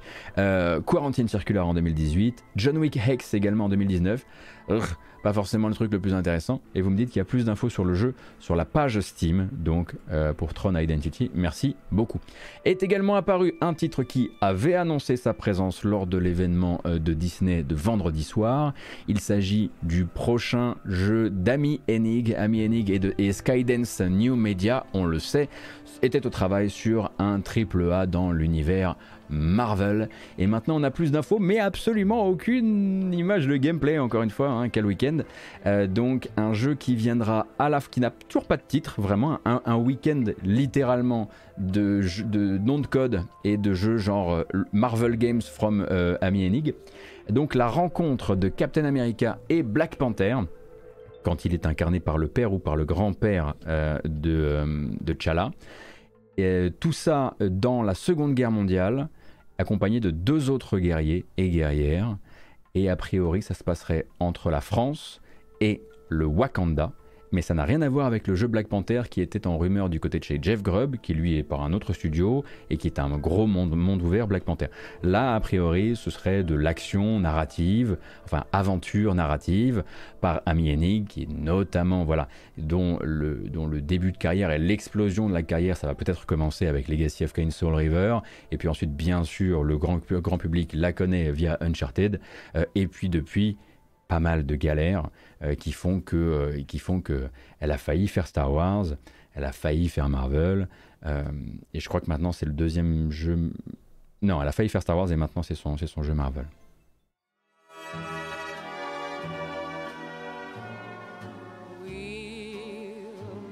Again. Don't know where, don't know when, but I know some sunny day.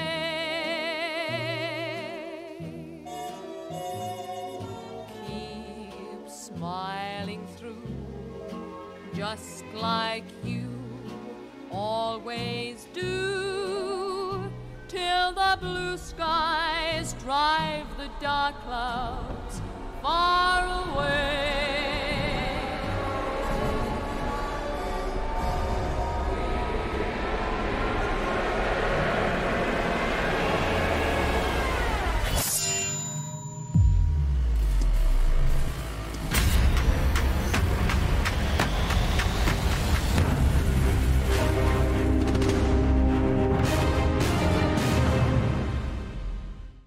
Quatre héros, deux mondes, une guerre, la Seconde Guerre mondiale, avec d'un côté euh, Black Panther, de l'autre côté euh, Captain America, qui lui sera bah, évidemment Steve Rogers, ça c'est assez, assez évident. Les deux autres héros étant un soldat américain qui s'appelle Gabriel Jones et une, euh, la leader des espions du Wakanda qui s'appelle Nanali. Et ces quatre personnages-là vont être dans quel type de gameplay?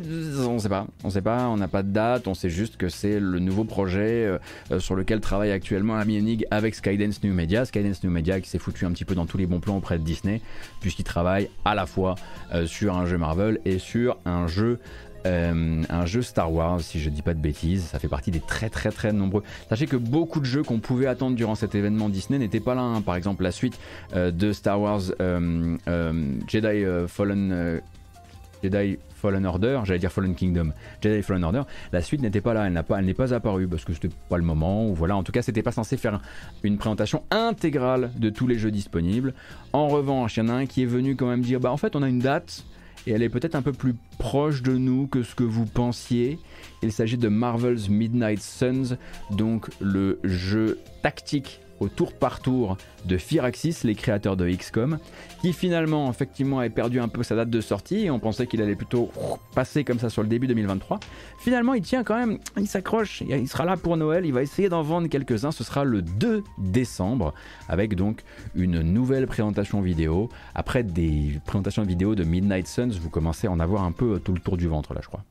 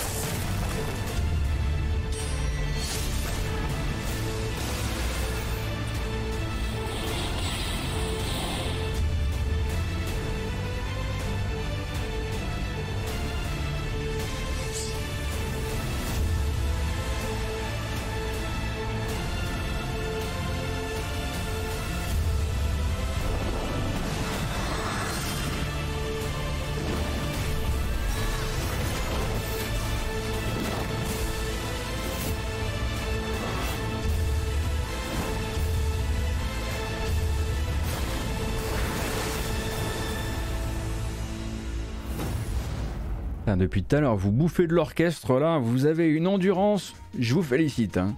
Donc Midnight Suns justement, qui à la base devait sortir en mars de cette année, et qu'on pensait vraiment décaler jusqu'à mars de, l'an prochain, et finalement ça fera quand même son 2 décembre. Je le rappelle donc des combats effectivement très à plat quand même, venant des créateurs de XCOM 2, très à plat. Euh, avec des cartes qui vont en fait servir à la fois à lancer des attaques mais aussi à créer des déplacements. Ce sont des déplacements attaquants en même temps et c'est comme ça qu'on va se déplacer sur la surface de jeu. Ça reste Firaxis et la, team d'ARX comme 2 alors je reste très à l'écoute. Mais je commence doucement à réviser, je dois dire, un petit peu mes attentes euh, à, la, à la baisse. Comme ça, au pur, bah, je pourrais avoir qu'une bonne surprise. Mais c'est pas tout, bah non, parce que du côté de chez Marvel, il y en a d'autres. Euh, des concepts et puis des manières de venir bah, se financer, se refinancer, continuer à faire kiffer les joueurs, que tout le monde s'amuse. Marvel Snap, vous le savez, c'est le jeu de cartes tactiques de Second Dinner. Second Dinner, un studio fondé euh, par l'ancien lead, l'ancien visage de Hearthstone euh, chez Blizzard. Ça sortira le 18 octobre et vous avez donc une nouvelle bande-annonce. Et je crois que ça, ça sortira de manière à ce que vous puissiez jouer absolument partout. Hein. You look like someone who's ready to join me on a wild ride through the multiverse. Was that? You have plans right now? We'll cancel them. Welcome to Marvel Snap.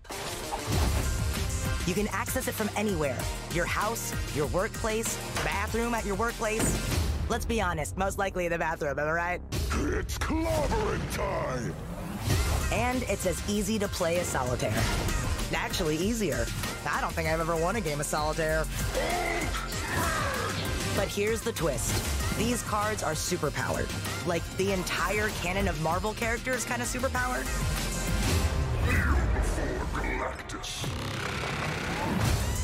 Maybe you, like me, Bon, Marvel Snap, on l'a déjà vu un peu se présenter, hein, notamment voilà euh, toute cette euh, toute cette attention portée euh, à distribuer voilà plein de looks différents pour les cartes, beaucoup de cosmétiques de cartes qui sont allés commander ou négocier avec plein d'artistes venus des comics et pas seulement. Et c'est comme ça hein, que le jeu va se financer parce que sinon c'est un free-to-play qui est attendu pour mobile, mais également PC. Je le rappelle donc, une équipe pilotée par l'ancien on va dire, l'ancienne force principale euh, du projet, euh, du projet Hearthstone euh, lors de sa création, si mes souvenirs sont bons. 18 octobre, c'est voilà, la voix off qui l'a dit, vous avez capté, vous avez capté un peu l'idée. Est-ce que c'est tout? Bah non, quand même pas. Hein. Bah non. Parce que du coup, attendez, on a le visual novel, on a le platformer coop, on a a priori, oui, je parle de Ben. Euh, je crois ça s'appelle Ben Broke, mais c'est bien de lui que je parle.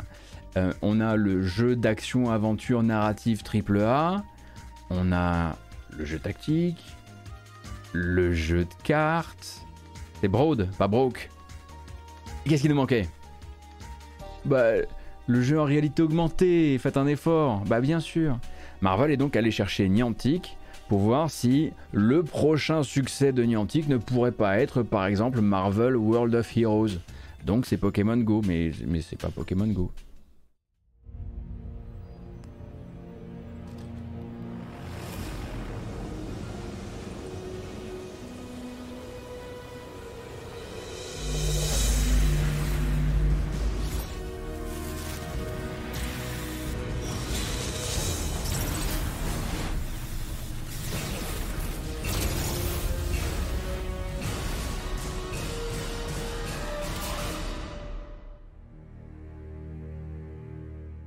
Pour vous comme ça, ça n'a l'air de rien. Vous vous dites oh là là, oh là là, non, non, non. Alors moi j'en ai marre, vraiment, j'en ai marre de voir ces, licences multimilliardaires continuer à se financer, ça me rend fou.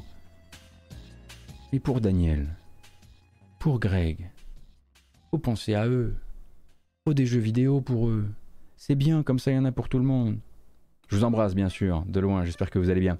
Euh, Gargoyles Remastered, les termes sont dits, les termes sont prononcés Gargoyles Remastered. Gargoyles Remastered, donc, issu du jeu de 94, du jeu Mega Drive de 94. On n'a pas la moindre image et pourtant Disney veut remaker le jeu et a confié un remake du jeu à Empty Clip Studios qui ont avant ça ont notamment fait un jeu qui s'appelle Streets of Kamurocho, je ne sais pas si vous connaissez. Eh oui, car le jeu est littéralement culte, notamment aux États-Unis. Euh, et ça me fait me rendre compte que je n'y ai jamais joué, euh, alors que beaucoup de gens autour de moi m'ont toujours dit il faut absolument que tu prennes un jour le temps euh, de faire Gargoyles, Gargoyles sur, sur Mega Drive. Et du coup, eh bien voilà, c'est pour l'instant on n'a pas de date de sortie, on n'a évidemment pas de, pas de vidéo, on n'a même pas un screenshot, même pas un logo à se mettre sous la dent, mais c'est en travail. Et ça, c'est plutôt une bonne nouvelle si, comme moi, vous avez un attachement très fort, enfin fort, voire très fort en ce qui me concerne, euh, à la série Gargoyles. À quand, bien sûr, euh, les Biker Mice from Mars Exactement. Bonne question, Enrico Cayas. Bonjour à toutes et à tous d'ailleurs. Merci beaucoup pour les follow et merci beaucoup pour le soutien. Ça fait extrêmement plaisir.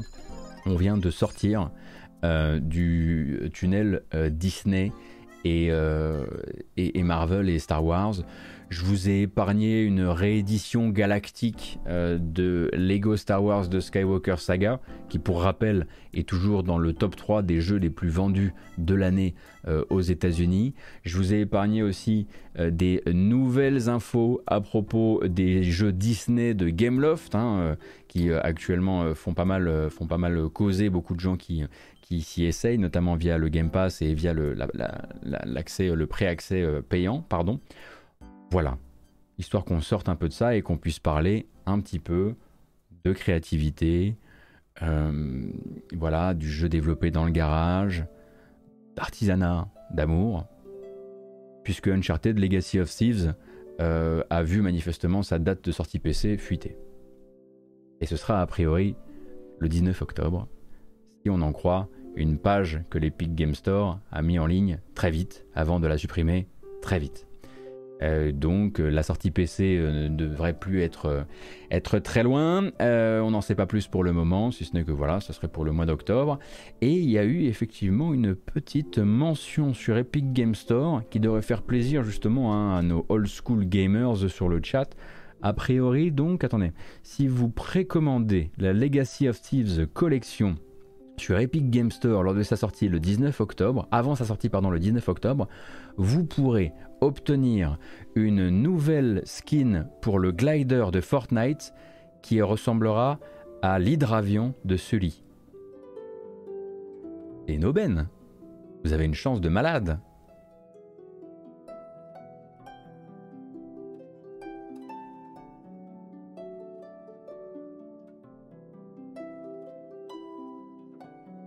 Est-ce que c'est Uncharted 1, 2, 3, 4 cette collection ou pas du tout? À votre avis. À votre avis, la Legacy of Thieves collection. Est-ce que c'est tout?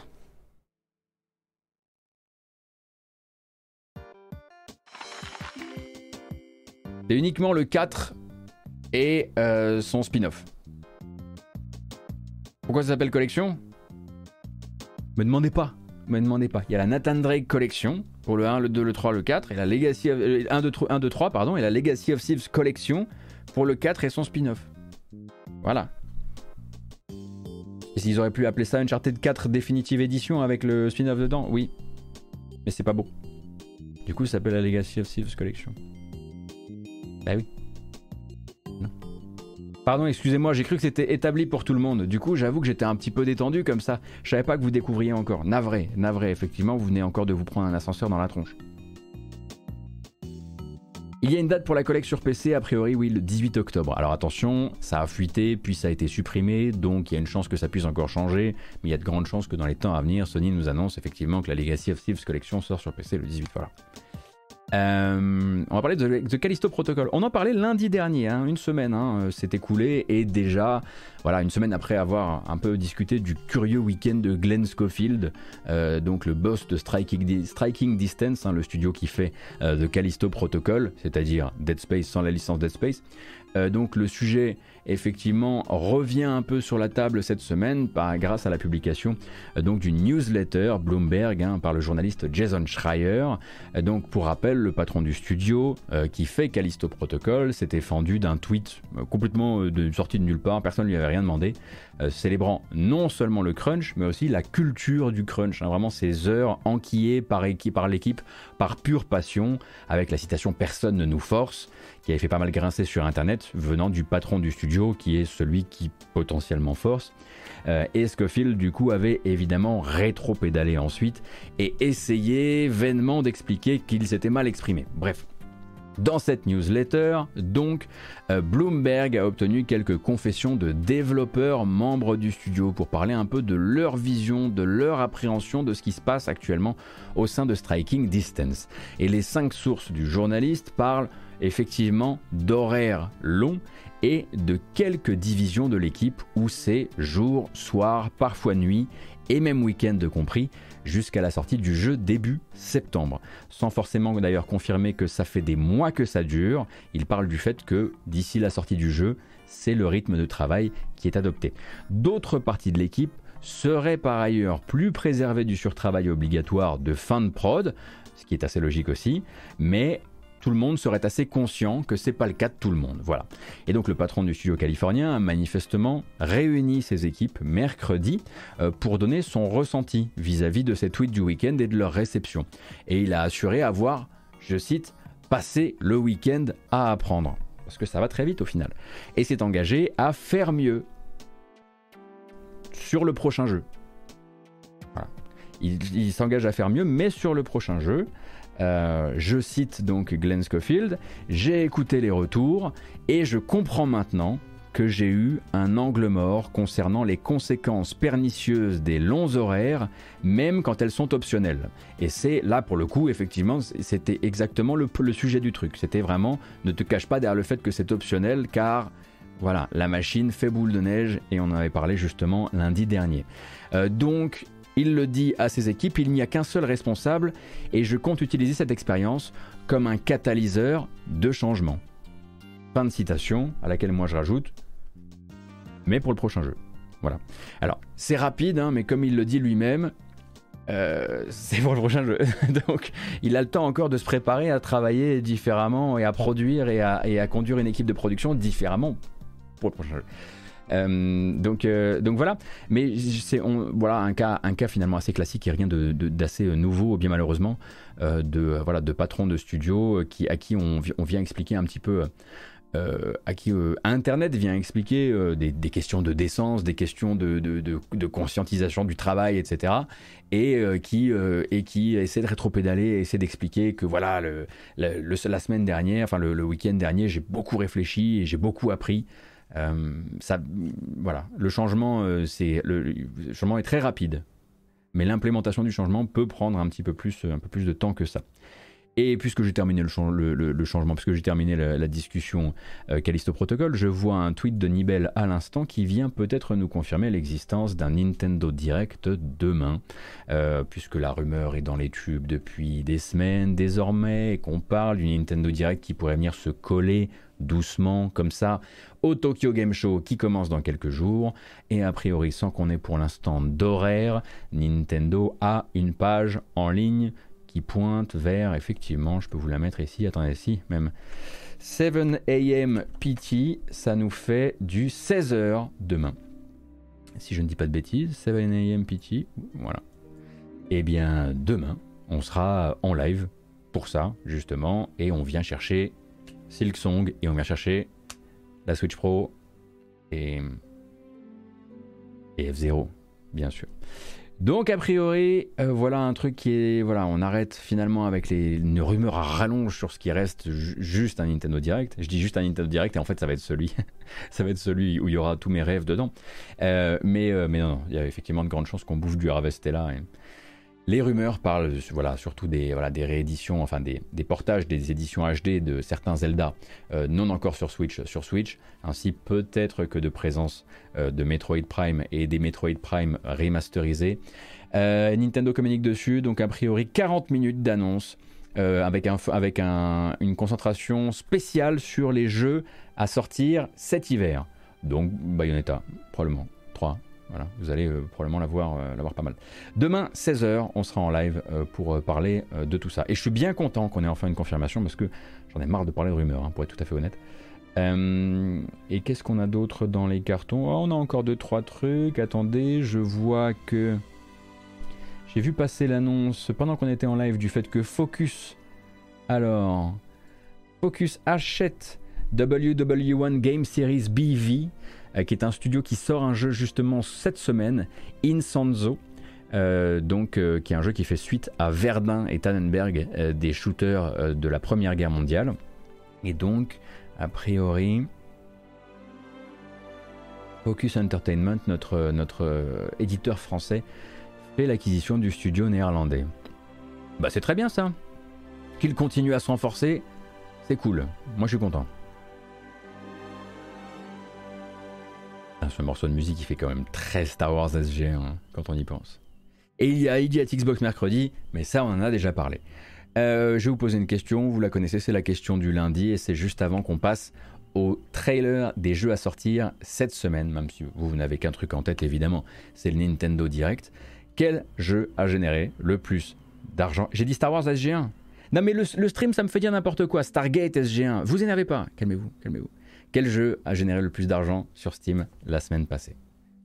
Généré de l'argent, hein, pas combien de copies vendues, celui qui a généré le plus d'argent quel jeu est vraiment tout en haut du podium euh, Steam, euh, sachant que je vous préviens, il risque d'y avoir des surprises. Alors, bien sûr, le Steam Deck, ça, c'est toujours le cas, mais on n'est pas forcément obligé d'avoir de, le citer à chaque fois, sachant que nous, on le compte même plus dans les chiffres maintenant. Alors, vous dites Red Dead 2, vous dites Steel Rising, GTA 5, euh, Voice of Cards, pourquoi pas Maintenant, j'ai contribué au Steam Deck. Ah ouais, c'est vrai que c'est moi qui l'ai laissé en première place. C'est mon achat, hein, c'est mon achat, c'est ma, ma préco, là, je la vois. Regardez ma préco Regardez ma préco, comme elle est jolie, ma préco Forza Horizon 4 Mais qu'est-ce qui s'est passé? Mais qu'est-ce que tu fous là? Et donc, eh, on a beau dire, on a beau faire une belle promo sur un jeu qui a, une, qui a quand même encore une réputation, une très bonne réputation, eh ben ça vous imprime des billets, ça vous imprime suffisamment de billets pour avoir euh, généré plus d'argent euh, que bon Red Dead Redemption 2 qui est dans la même euh, situation bien sûr, mais Marvel's Spider-Man Remastered, NBA 2K23, Cult of the Lamb qui s'accroche, qui était 7 la semaine dernière, qui remonte à la 6 place, décidément Devolver, ils doivent être en train de ça doit, boire, de la de l'IPA plus savoir qu'en foutre. Disney Dreamlight Valley, euh, qui donc là pour être dans... Qu'est-ce que c'était que cet accent Gauthier? Disney Dreamlight Valley, euh, donc qui pour être dans ce top là est un free-to-play, mais vend en fait un accès anticipé au jeu aux personnes qui le voudraient. C'est du Gameloft, je vous le rappelle, avec des mécaniques assez légères pour du, pour du gamer, mais euh, voilà, tourné vers bien sûr le, casual gaming et aussi un peu les marmots. Forza Horizon 5, qui lui aussi quasiment que des jeux qui n'étaient pas dans le top de la semaine dernière, qui sont venus euh, s'y insérer. Forza Horizon 4, Elden Ring. Et bien sûr, bien sûr, Elden Ring, évidemment. Euh, bon, lui, lui, il faut qu'il s'habitue, il va revenir souvent. Moi, je te dis, prends-toi un rond de serviette, euh, voilà, fais-toi peut-être une petite paire de chaussons dans le coin. T'es voué à habiter pas mal sur cette liste. Forza Horizon 5, bien sûr. NBA, NBA 2K23, j'hallucine qu'il soit fait hein, avec tout ce que ça génère de préachat, ce truc-là, que ce, soit. Euh, que FH4 soit devant, quoi.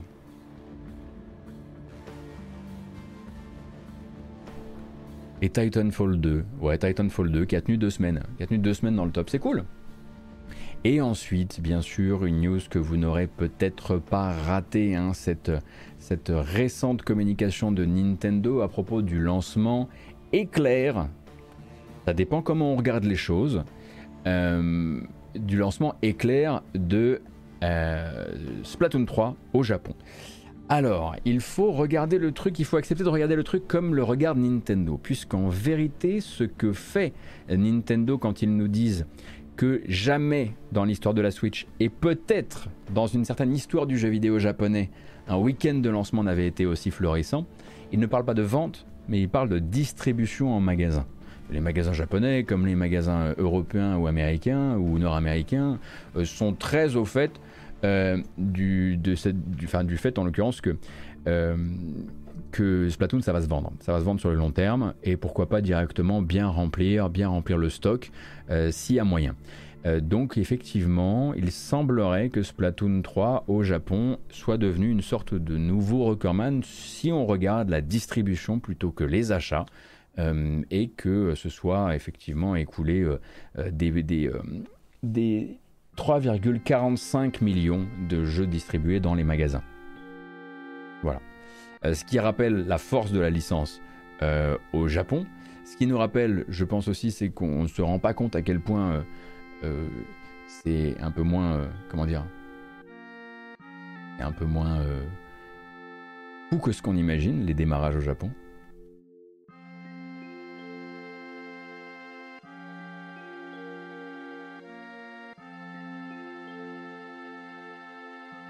Et pour rester sur Nintendo,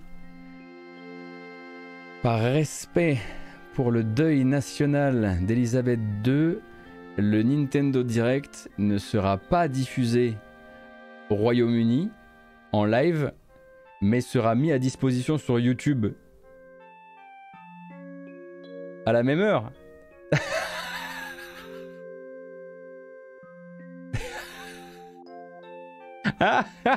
attendez, attendez. On est toutes et tous conscients ici que quand on regarde, euh, quand, on diffuse sur Twitch, c'est comme si on regardait la première d'une vidéo YouTube. On est d'accord. Et, parfois, on se le dit. Parfois, on se dit, tiens, c'est complètement con comme idée. Euh, et si, on, se le dit, quoi. On se dit, tiens, c'est complètement con, je pourrais la regarder tout à l'heure. Pourquoi je veux absolument être au rendez-vous? Oui, bah, pour, qu'on puisse discuter un petit peu sur le chat, euh, etc. Euh, donc eux, ils se disent, non, mais on va, en fait, on va directement... En fait, on va pas faire de première pour qu'il n'y ait pas genre d'échange sur le chat. Euh, et du coup, et du coup qu'il n'y ait effectivement pas de débordement sur le chat aussi.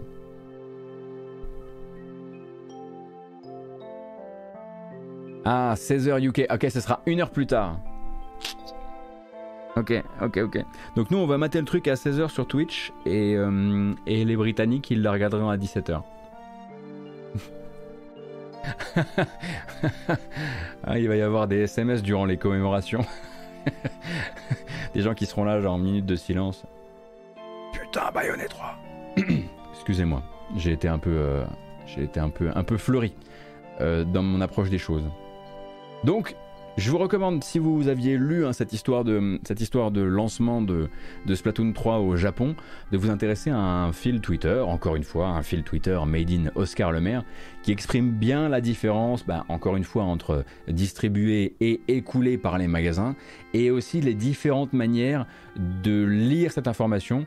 Il y a une manière qui permet effectivement de dire que c'est euh, le, sinon l'un des plus grands lancements, euh, week-end de lancement de l'histoire du jeu vidéo japonais mais pour ça il faut accepter la manière dont sont prises les mesures et l'absence de certains types de jeux, de certains éditeurs, etc. Donc c'est beaucoup plus complexe en fait qu'il n'y paraît, même si on peut de toute façon partir du principe que Splatoon 3 démarre très fort au Japon, sans forcément parler de la partie record, etc. Euh, et que du coup, bah, Nintendo se voit une fois de plus euh, conforté dans son idée que pourquoi on irait s'intéresser euh, à d'autres modes de distribution que celui-ci, que, que, le jeu à plein pot, avec des démarrages pareils. Après, Splatoon 3 euh, n'est peut-être pas le. Comment dire Je ne sais pas si la, plus grande nation consommatrice de Splatoon, c'est le Japon.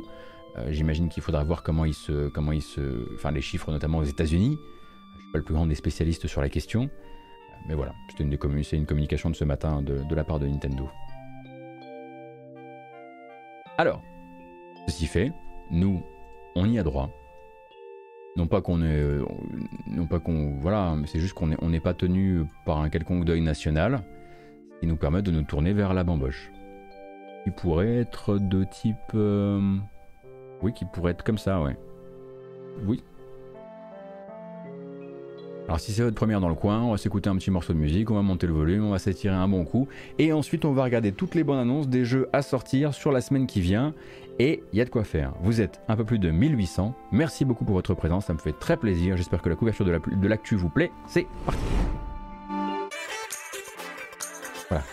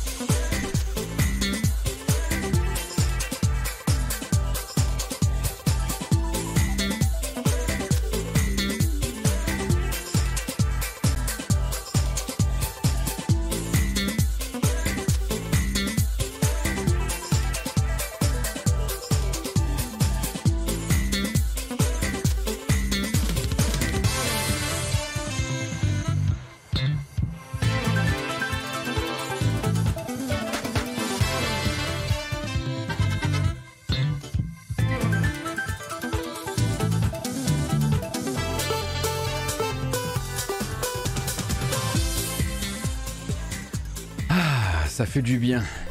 Merci beaucoup Chipzel pour, euh, pour l'énergie. Alors, j'en profite tant que je vous tiens avant qu'on ne passe aux bonnes annonces euh, de la semaine. Je l'avais dit peut-être sur Discord, mais je l'avais pas forcément dit en live encore. S'il devait y avoir Nintendo Direct cette semaine, ce serait pour la première fois dans l'histoire de la chaîne un Nintendo Direct ou une conférence commentée à deux. Mais avec qui? Ça sera la surprise demain après-midi. De là, qu'est-ce que je peux vous rappeler? Ah oui, vous dire merci bien sûr. Gros remerciements pour le soutien, pour les follow, euh, pour les subs à la chaîne, euh, bien sûr euh, pour les passages sur Utip, ça fait super plaisir. Et vous rappelez que bah, une fois que cette vidéo sera terminée, ce qui n'est pas le cas, vous pourrez la retrouver sur YouTube avec la version chapitrée, comme d'habitude. Vous pourrez la retrouver aussi en version audio sur les plateformes de podcast. Donc vous cherchez la matinale jeu vidéo sur votre application de podcast habituelle. Et je suis là. Voilà. Il n'y a pas plus de choses à dire, à part peut-être genre merci comme ça. Ah, il m'a fait peur, le con, j'ai cru qu'il allait pas fonctionner. Et puis, bah, je vous dois toujours, bien sûr, euh, par ruissellement, un NFT gratuit. Bon, faut innover là, faut innover. Attendez. Ouais, c'est bien ça. On garde comme c'est.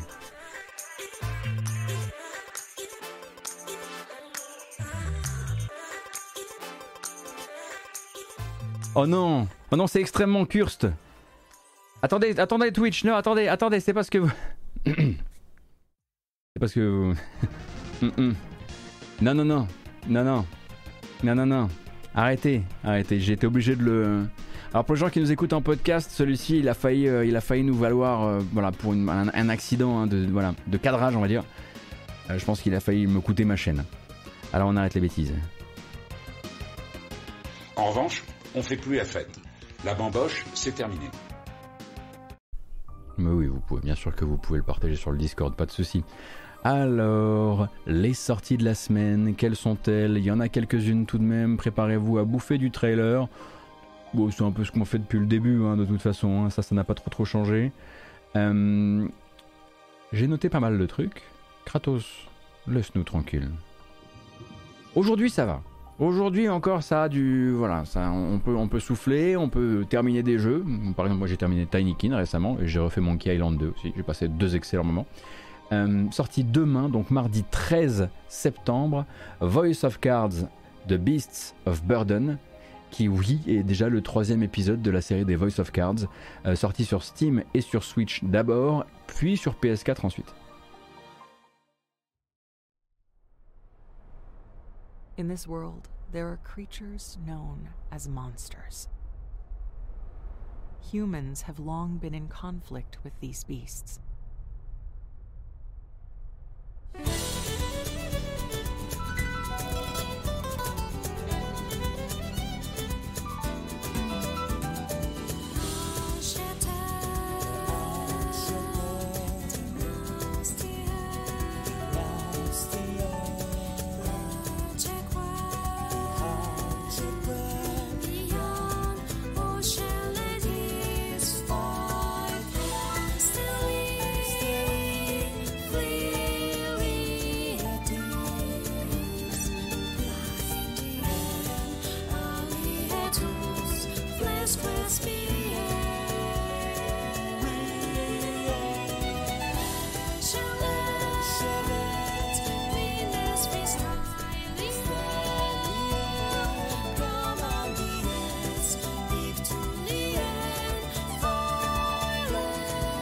Bon, c'est toujours une nouvelle OST par Keiichi Okabe et, la team et ses sauces. Donc ça, c'est toujours une excellente idée. Hein. Voilà, si vous aimez bien sûr euh, toute euh, la musique du Taroverse de manière générale. Et en parlant de Taroverse, 30 balles hein, à chaque fois, hein, les, les Voice of Cards.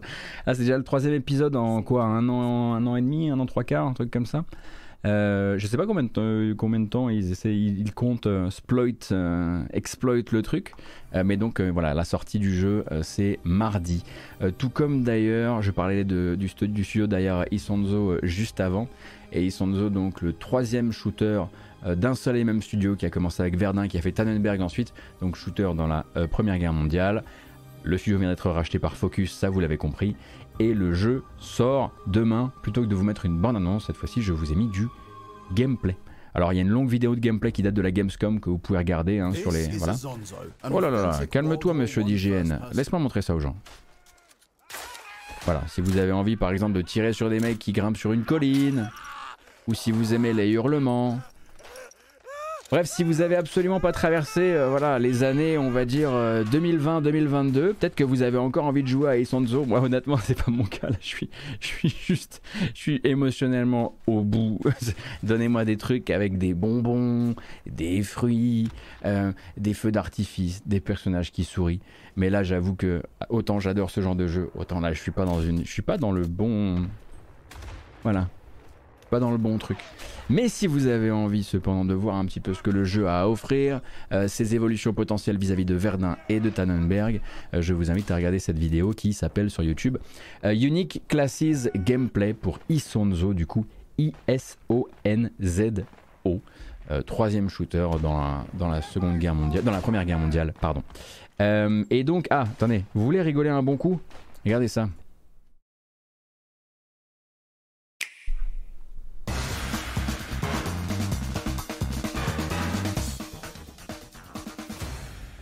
Microids vous le promet. Avec ce patch-là, 13 remake, c'est le retour. C'est l'arrivée du jeu sur euh, Switch euh, demain. Et pour l'occasion, a priori, gros patch déployé sur toutes euh, les différentes versions du jeu. Et a priori, ils, veulent, ils sont persuadés que la note du jeu va remonter avec ça.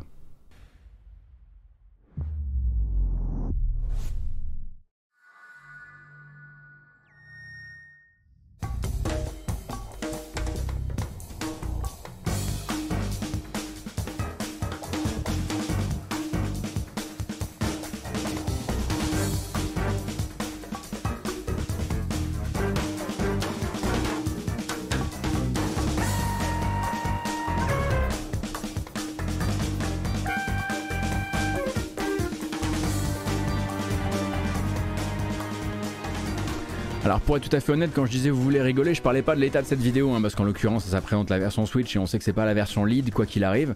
En revanche, effectivement, vous aurez, c'était plus vous voulez rigoler ce jeu qui était sorti et qui finalement s'organise une sorte de ressortie par l'intermédiaire de sa version Switch, puisque oui, 13 Remake a été un véritable naufrage.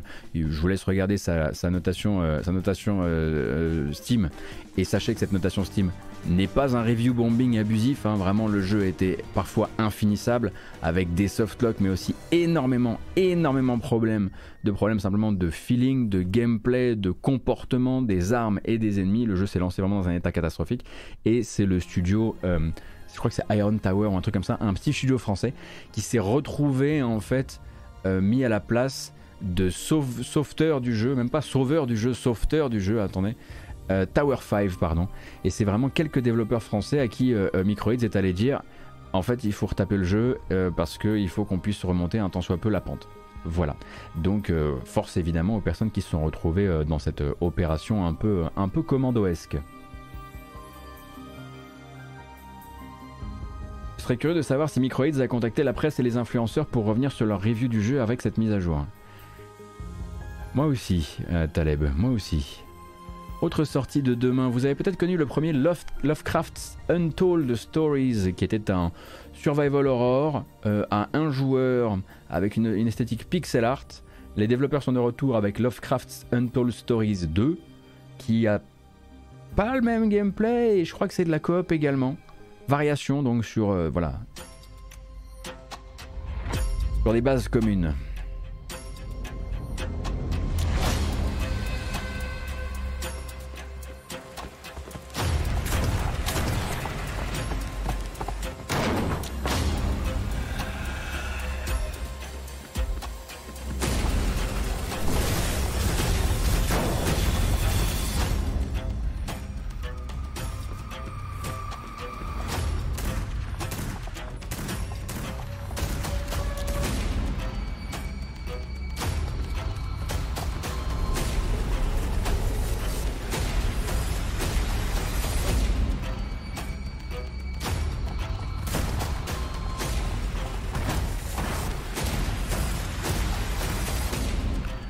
Je suis pas très sûr pour Lovecraft Untold Stories 2. Euh, cependant, c'est une manière comme une autre pour moi de peut-être attirer votre attention sur l'existence du premier jeu. Euh, qui m'avait quand même bien chopé au moment où je l'avais essayé. Là, ça a l'air d'être de pas avoir forcément les le niveau de finition et le niveau de feeling nécessaire à, un twin stick shooter euh, de ce, de ce genre-là. Euh, cependant, vraiment le premier, ça pourrait, ça pourrait potentiellement vous intéresser, d'autant que maintenant ça doit vraiment pas être cher, euh, je pense. Donc Lovecraft apostrophe S Untold Stories, le premier, en ce qui me concerne parce que j'ai pas essayé le deuxième. en revanche, il y en a un qu'on attend depuis. Ouf, ça fait combien de temps? Je sais pas. Sachez que la vidéo de gameplay que je vais vous montrer, celle-ci là, elle a 5 ans. Mais il n'y en a pas d'autres pour l'instant, et pourtant, le jeu sort mardi. Il s'agit de Freedom Planet 2. Je pense que les plus gros fans de Sonic sur le chat connaissent l'existence du jeu.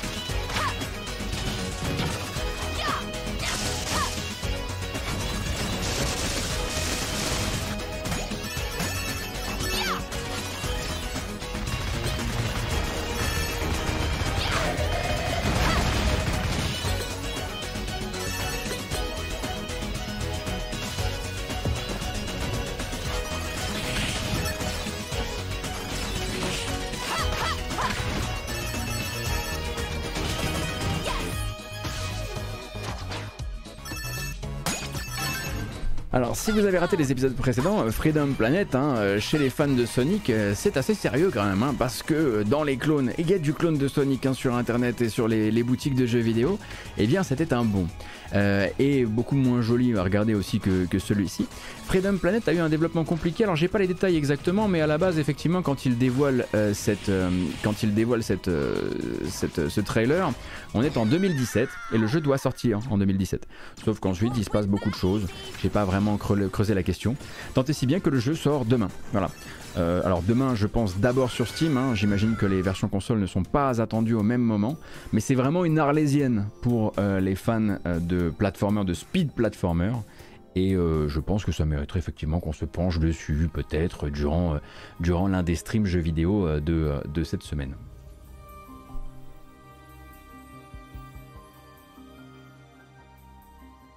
Alors normalement c'est le moment où là je vous montre la bande-annonce de Sunday Gold hein, chez Team 17 en vous disant c'est ma grosse attente de la semaine, je vais absolument y jouer, un point and click avec des éléments de tour par tour, une petite vibe un peu disco, disco Elysium dans les coins, etc.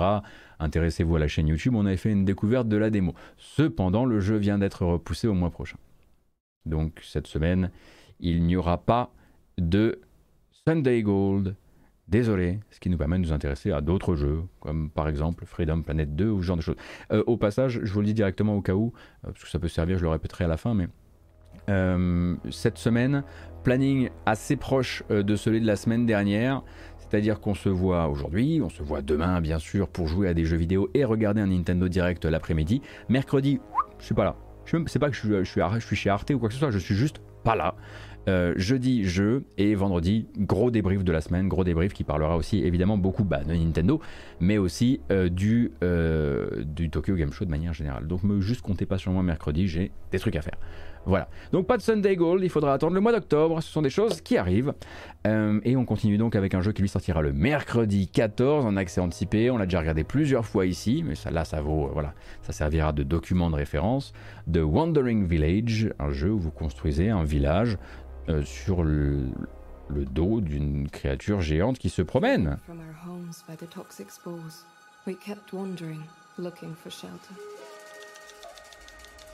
But not in our wildest dreams did we imagine what we would find.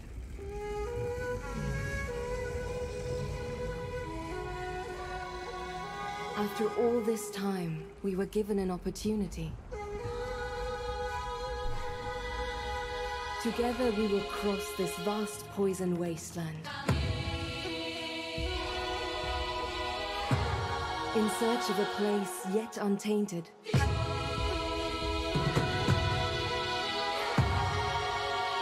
Using everything we can find. To build a society that can protect and provide for all of us. Human and animal alike.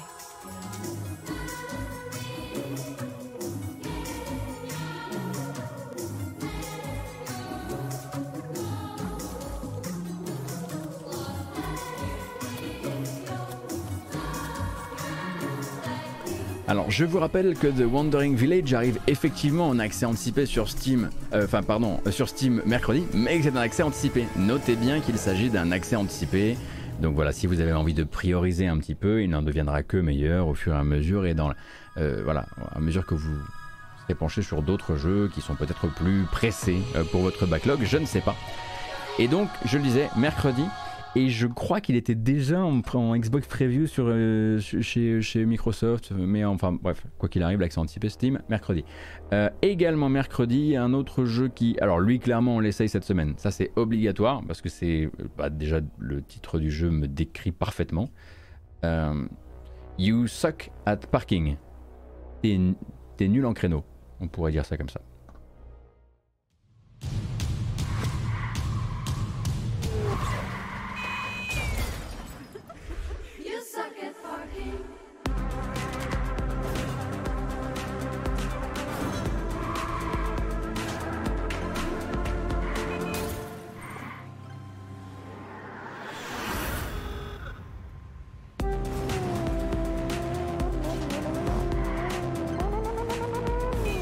Je pense que vous avez compris le principe du jeu. Hein.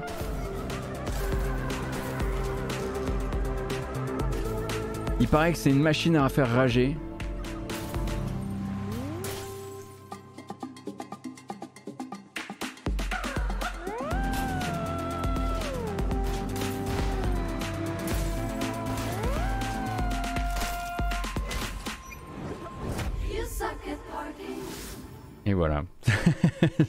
aussi, ça sort mercredi.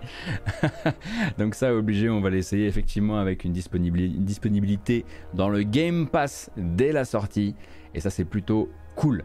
Euh, mercredi, ce sera également à midi le rendez-vous donné par un certain Ryuga Gotoku Studio, puisque les créateurs de euh, Yakuza vous donnent rendez-vous pour leur live du Tokyo Game Show. Alors, il y a beaucoup de lives durant tout le Tokyo Game Show, mais je sais que voilà, il y a des accointances en termes de licence, et je sais que sur le chat, on a du fan de Yakuza. Donc, ce sera à midi, mercredi, quand moi, justement, je serai euh, ailleurs, et je vous laisserai regarder ça. Euh, et vous devriez avoir des infos sur les prochains jeux et les prochains spin-offs de cet univers. Bonne chose donc peut-être à suivre. Jeudi 15, un autre jeu qui sera disponible dès euh, le jour 1 dans le Game Pass, c'est évidemment Despots Game. Despots Game qui non seulement est très joli et non seulement en plus a un concept de feu extrêmement addictif, il y a aussi sa bande originale dont vous pourrez trouver des extraits déjà sur YouTube. J'ai tweeté ça ce matin. Si vous avez besoin, si vous avez besoin d'un réveil rapide, euh, d'une montée rapide euh, du rythme cardiaque, je crois que c'est le but de cette BO.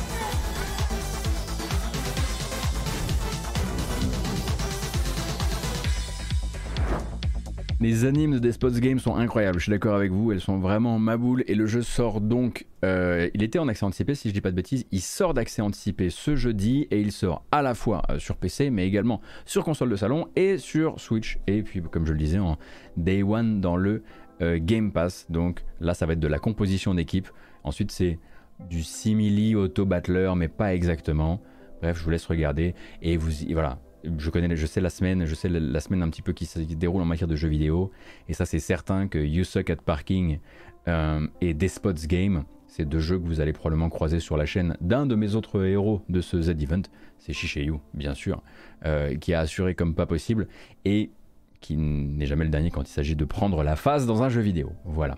Jeudi 15, c'est également la sortie de Four Tales. Et Four Tales, bien sûr que c'est celui que j'attends le plus maintenant que je peux en attendre qu'un seul. Avant, il y avait Sunday Gold et Four Tales. Maintenant, je suis un peu plus tranquille.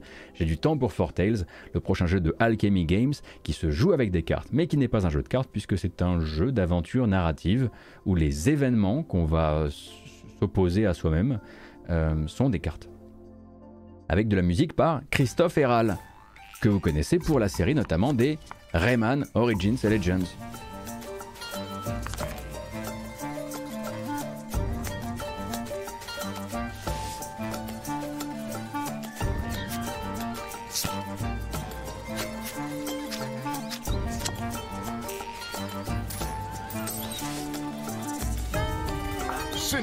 Davy Jones' locker. Watch your back, Volpan. These bandits fight dirty.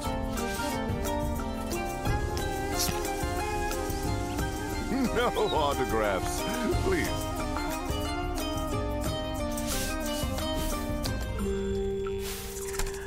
Ah, à chaque fois, Fortel, quand il apparaît et que personne ne l'a jamais vu sur le chat, il y a un ou deux. Wow oui, c'est beau, effectivement, c'est très très beau. Et en plus, c'est très très cool. Vous avez deux manières de découvrir un peu plus d'informations sur le jeu avant sa sortie. La démo, euh, qui euh, est disponible sur Steam, ou ma découverte de la démo, qui est disponible sur YouTube si ça vous intéresse. Et effectivement, ne l'appelez pas deck builder parce que c'est pas du tout un deck builder. En revanche, ça va beaucoup vous rappeler, par exemple, un Hand of Fate dans son approche des cartes, de l'objet, de l'objet comme un, vecteur d'aventure, etc., etc. Et je suis un peu comme celle d'elle euh, sur le chat. J'ai du mal, en tout cas, à lui trouver une fausse note. oui, c'est vrai que moi aussi, c'est un petit peu comme Tinykin. Tinykin, c'est le genre de jeu. Si, si quelqu'un te dit, non, ok, décourage-moi d'acheter Tinykin t'es là genre. Je sais pas quoi te dire, quoi. Voilà, je sais juste pas quoi te dire. Il y a des jeux comme ça, il, bah, dans la colonne des moins, t'as du mal à mettre quelque chose, quoi. Euh, et puis, bah, et bien sûr, nous on attend encore la VF, hein, de, parce qu'il y a beaucoup, beaucoup de, de, de, de langues euh, et de, de textes dans, de langues, de textes dans, dans Tales. Euh, il faudra voir si c'est pas trop répétitif sur la durée, bien sûr. C'est voilà. mais voilà, en ce moment, le jeu français, ça, ça carbure pas mal, quoi. Un autre jeu de jeudi, car vous aviez encore bien sûr du temps pour jouer à d'autres jeux, c'est la sortie Switch. Je parle de la sortie Switch parce que je pense qu'on a un petit peu tous et toutes raté la version PC lorsqu'elle est sortie. C'est Bear and Breakfast, euh, dont je ne, je ne connais pas en termes de qualité. En revanche, je laisse le chat vous en parler. Mais Bear and Breakfast, où vous, êtes un ours qui gère un genre de Airbnb ou un, un Bear, Airbnb. c'est compliqué. Bref, c'est la sortie Switch.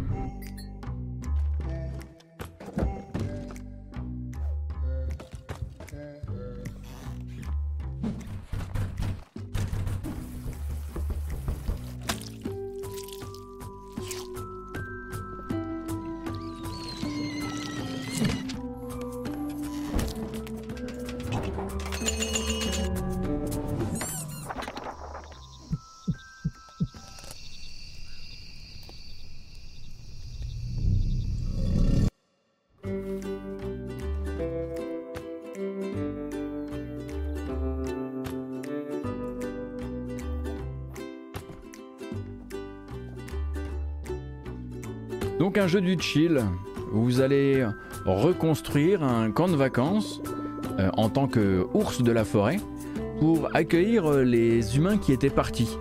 Donc là manifestement les humains reviennent mais il n'y a, plus, a plus du tout les infrastructures pour eux. Alors va falloir, bah voilà, il faut qu'ils soient bien reçus et ça va être à, vous de gérer tout ça. Et ce trailer-là n'est pas tout neuf. En revanche, enfin si il est tout neuf, c'est pour la sortie Switch puisque le jeu était déjà sorti euh, sur PC et euh, donc la sortie Switch, ça se passe jeudi, je le disais. Euh, on a beaucoup parlé de Metal Hellsinger, on a beaucoup parlé du line-up d'artistes metal de Metal Hellsinger, mais j'en ai vraiment jamais parlé ici. du coup, je me suis dit, tiens, faisons, allez, on a 15 ans. On a 15 ans. System of a Down, ça tue euh, Serge Tankian n'a jamais vendu de NFT et le batteur de System of a Down ne porte pas de casquette MAGA. On a 15 ans. Alors tout est parfaitement cool et on est complètement fou devant ce trailer de Metal Hellsinger.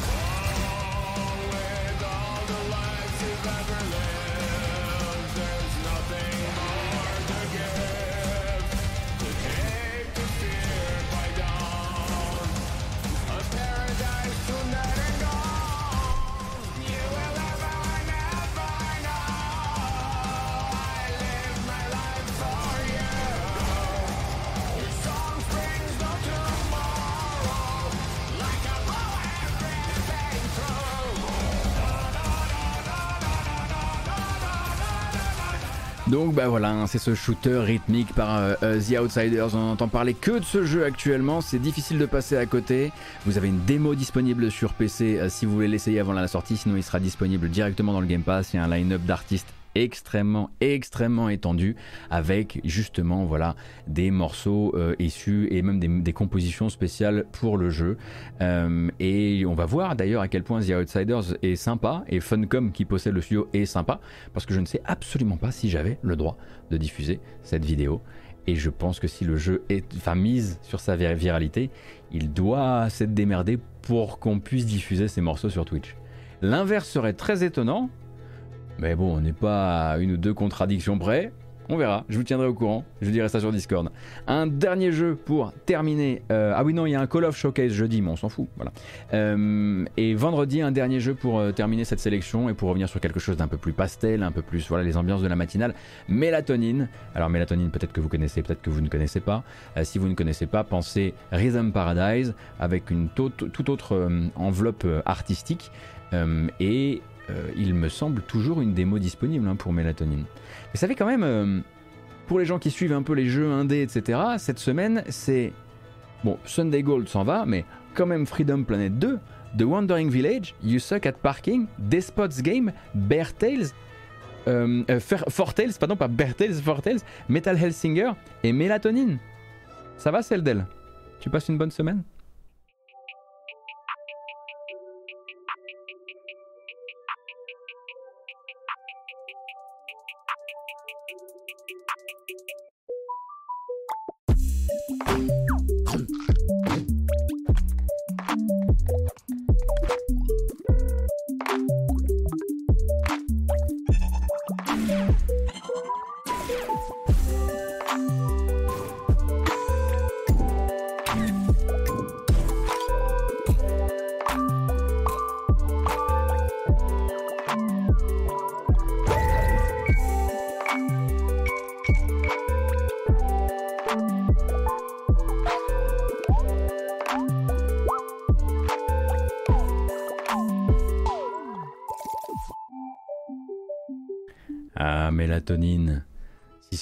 Je te trouvais aussi agréable à jouer que je trouve agréable à regarder. J'ai trouvé la démo horrible, mais c'est pas sa faute à elle, c'est la faute à moi.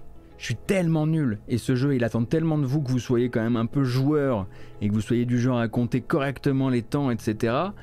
Il me faudrait vraiment une assistance visuelle pour, pour jouer à ça. J'aimerais le kiffer, mais je ne pourrais pas le kiffer. Ça a été, j'ai littéralement rage quit la démo. Alors après, encore une fois, j'ai vraiment du retard sur les jeux de rythme. Euh, voilà, chacun y verra effectivement, euh, voilà, verra, verra, son, kiff ou pas là-dedans. Euh, je me demande à quel point il pourrait avoir justement des, trucs d'accessibilité pour les gens qui voudraient juste kiffer son ambiance, parce que je crois que la démo était assez, était assez carrée dans ses demandes. Fais jouer madame et profite sur le couch. Ouais, j'avoue qu'en l'occurrence, mon épouse serait quand même vachement, vachement plus douée à ça que, que moi. Ah oui, je, ne suis pas musicien. Voilà. Guide Paladin, merci beaucoup pour les 5 mois d'abonnement. Merci Naelven pour le follow. Rave Stars pour le follow. Manzanita pour les 19 mois. Grazei, oh je me crois aux, aux events là. Euh, pour les 10 mois. Dom pour les 16 mois. Noima pour le follow. Euh, Candide pour les 16. Parsalian pour le follow. The Flow pour le follow. Nakatomi pour le follow. Cocardier pour le follow. Flailed pour les 6 mois. Life pour les 17. Necro. Fracta. Chez Maxwell.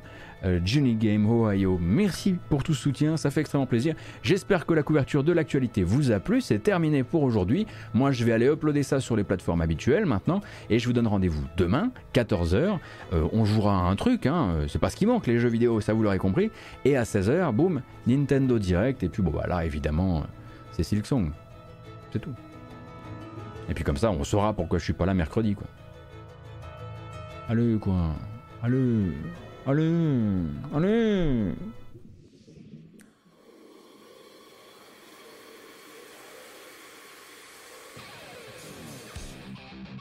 Alors qu'on me fait savoir que peut-être que Mélatonine ne serait pas de la, des sorties de cette semaine, où est-ce que j'ai trouvé ça, cette info? Peut-être que j'ai encore, fait, j'ai encore fake newsé? Peut-être que j'ai encore fake newsé, c'est possible. D'avance, désolé si ça a été le cas. Prenez grand soin de vous. Je vous donne rendez-vous demain. Euh, je vous remercie euh, bien sûr pour votre présence, pour votre soutien, pour votre bonne humeur sur le chat, pour votre endurance, parce que là, franchement, Ubisoft, Marvel, Disney, Star Wars derrière, ouh, c'était musclé. Euh, je vous souhaite un très bon début de semaine. Hein. Je sais que c'est compliqué pour tout le monde car on est tout simplement lundi. cette vidéo s'en va sur YouTube avec la version chapitrée et sur les plateformes de podcast, vous cherchez la matinale jeux vidéo et vous aurez euh, tout ce dont vous avez besoin. Bisous. Attendez, j'ai dit bisous.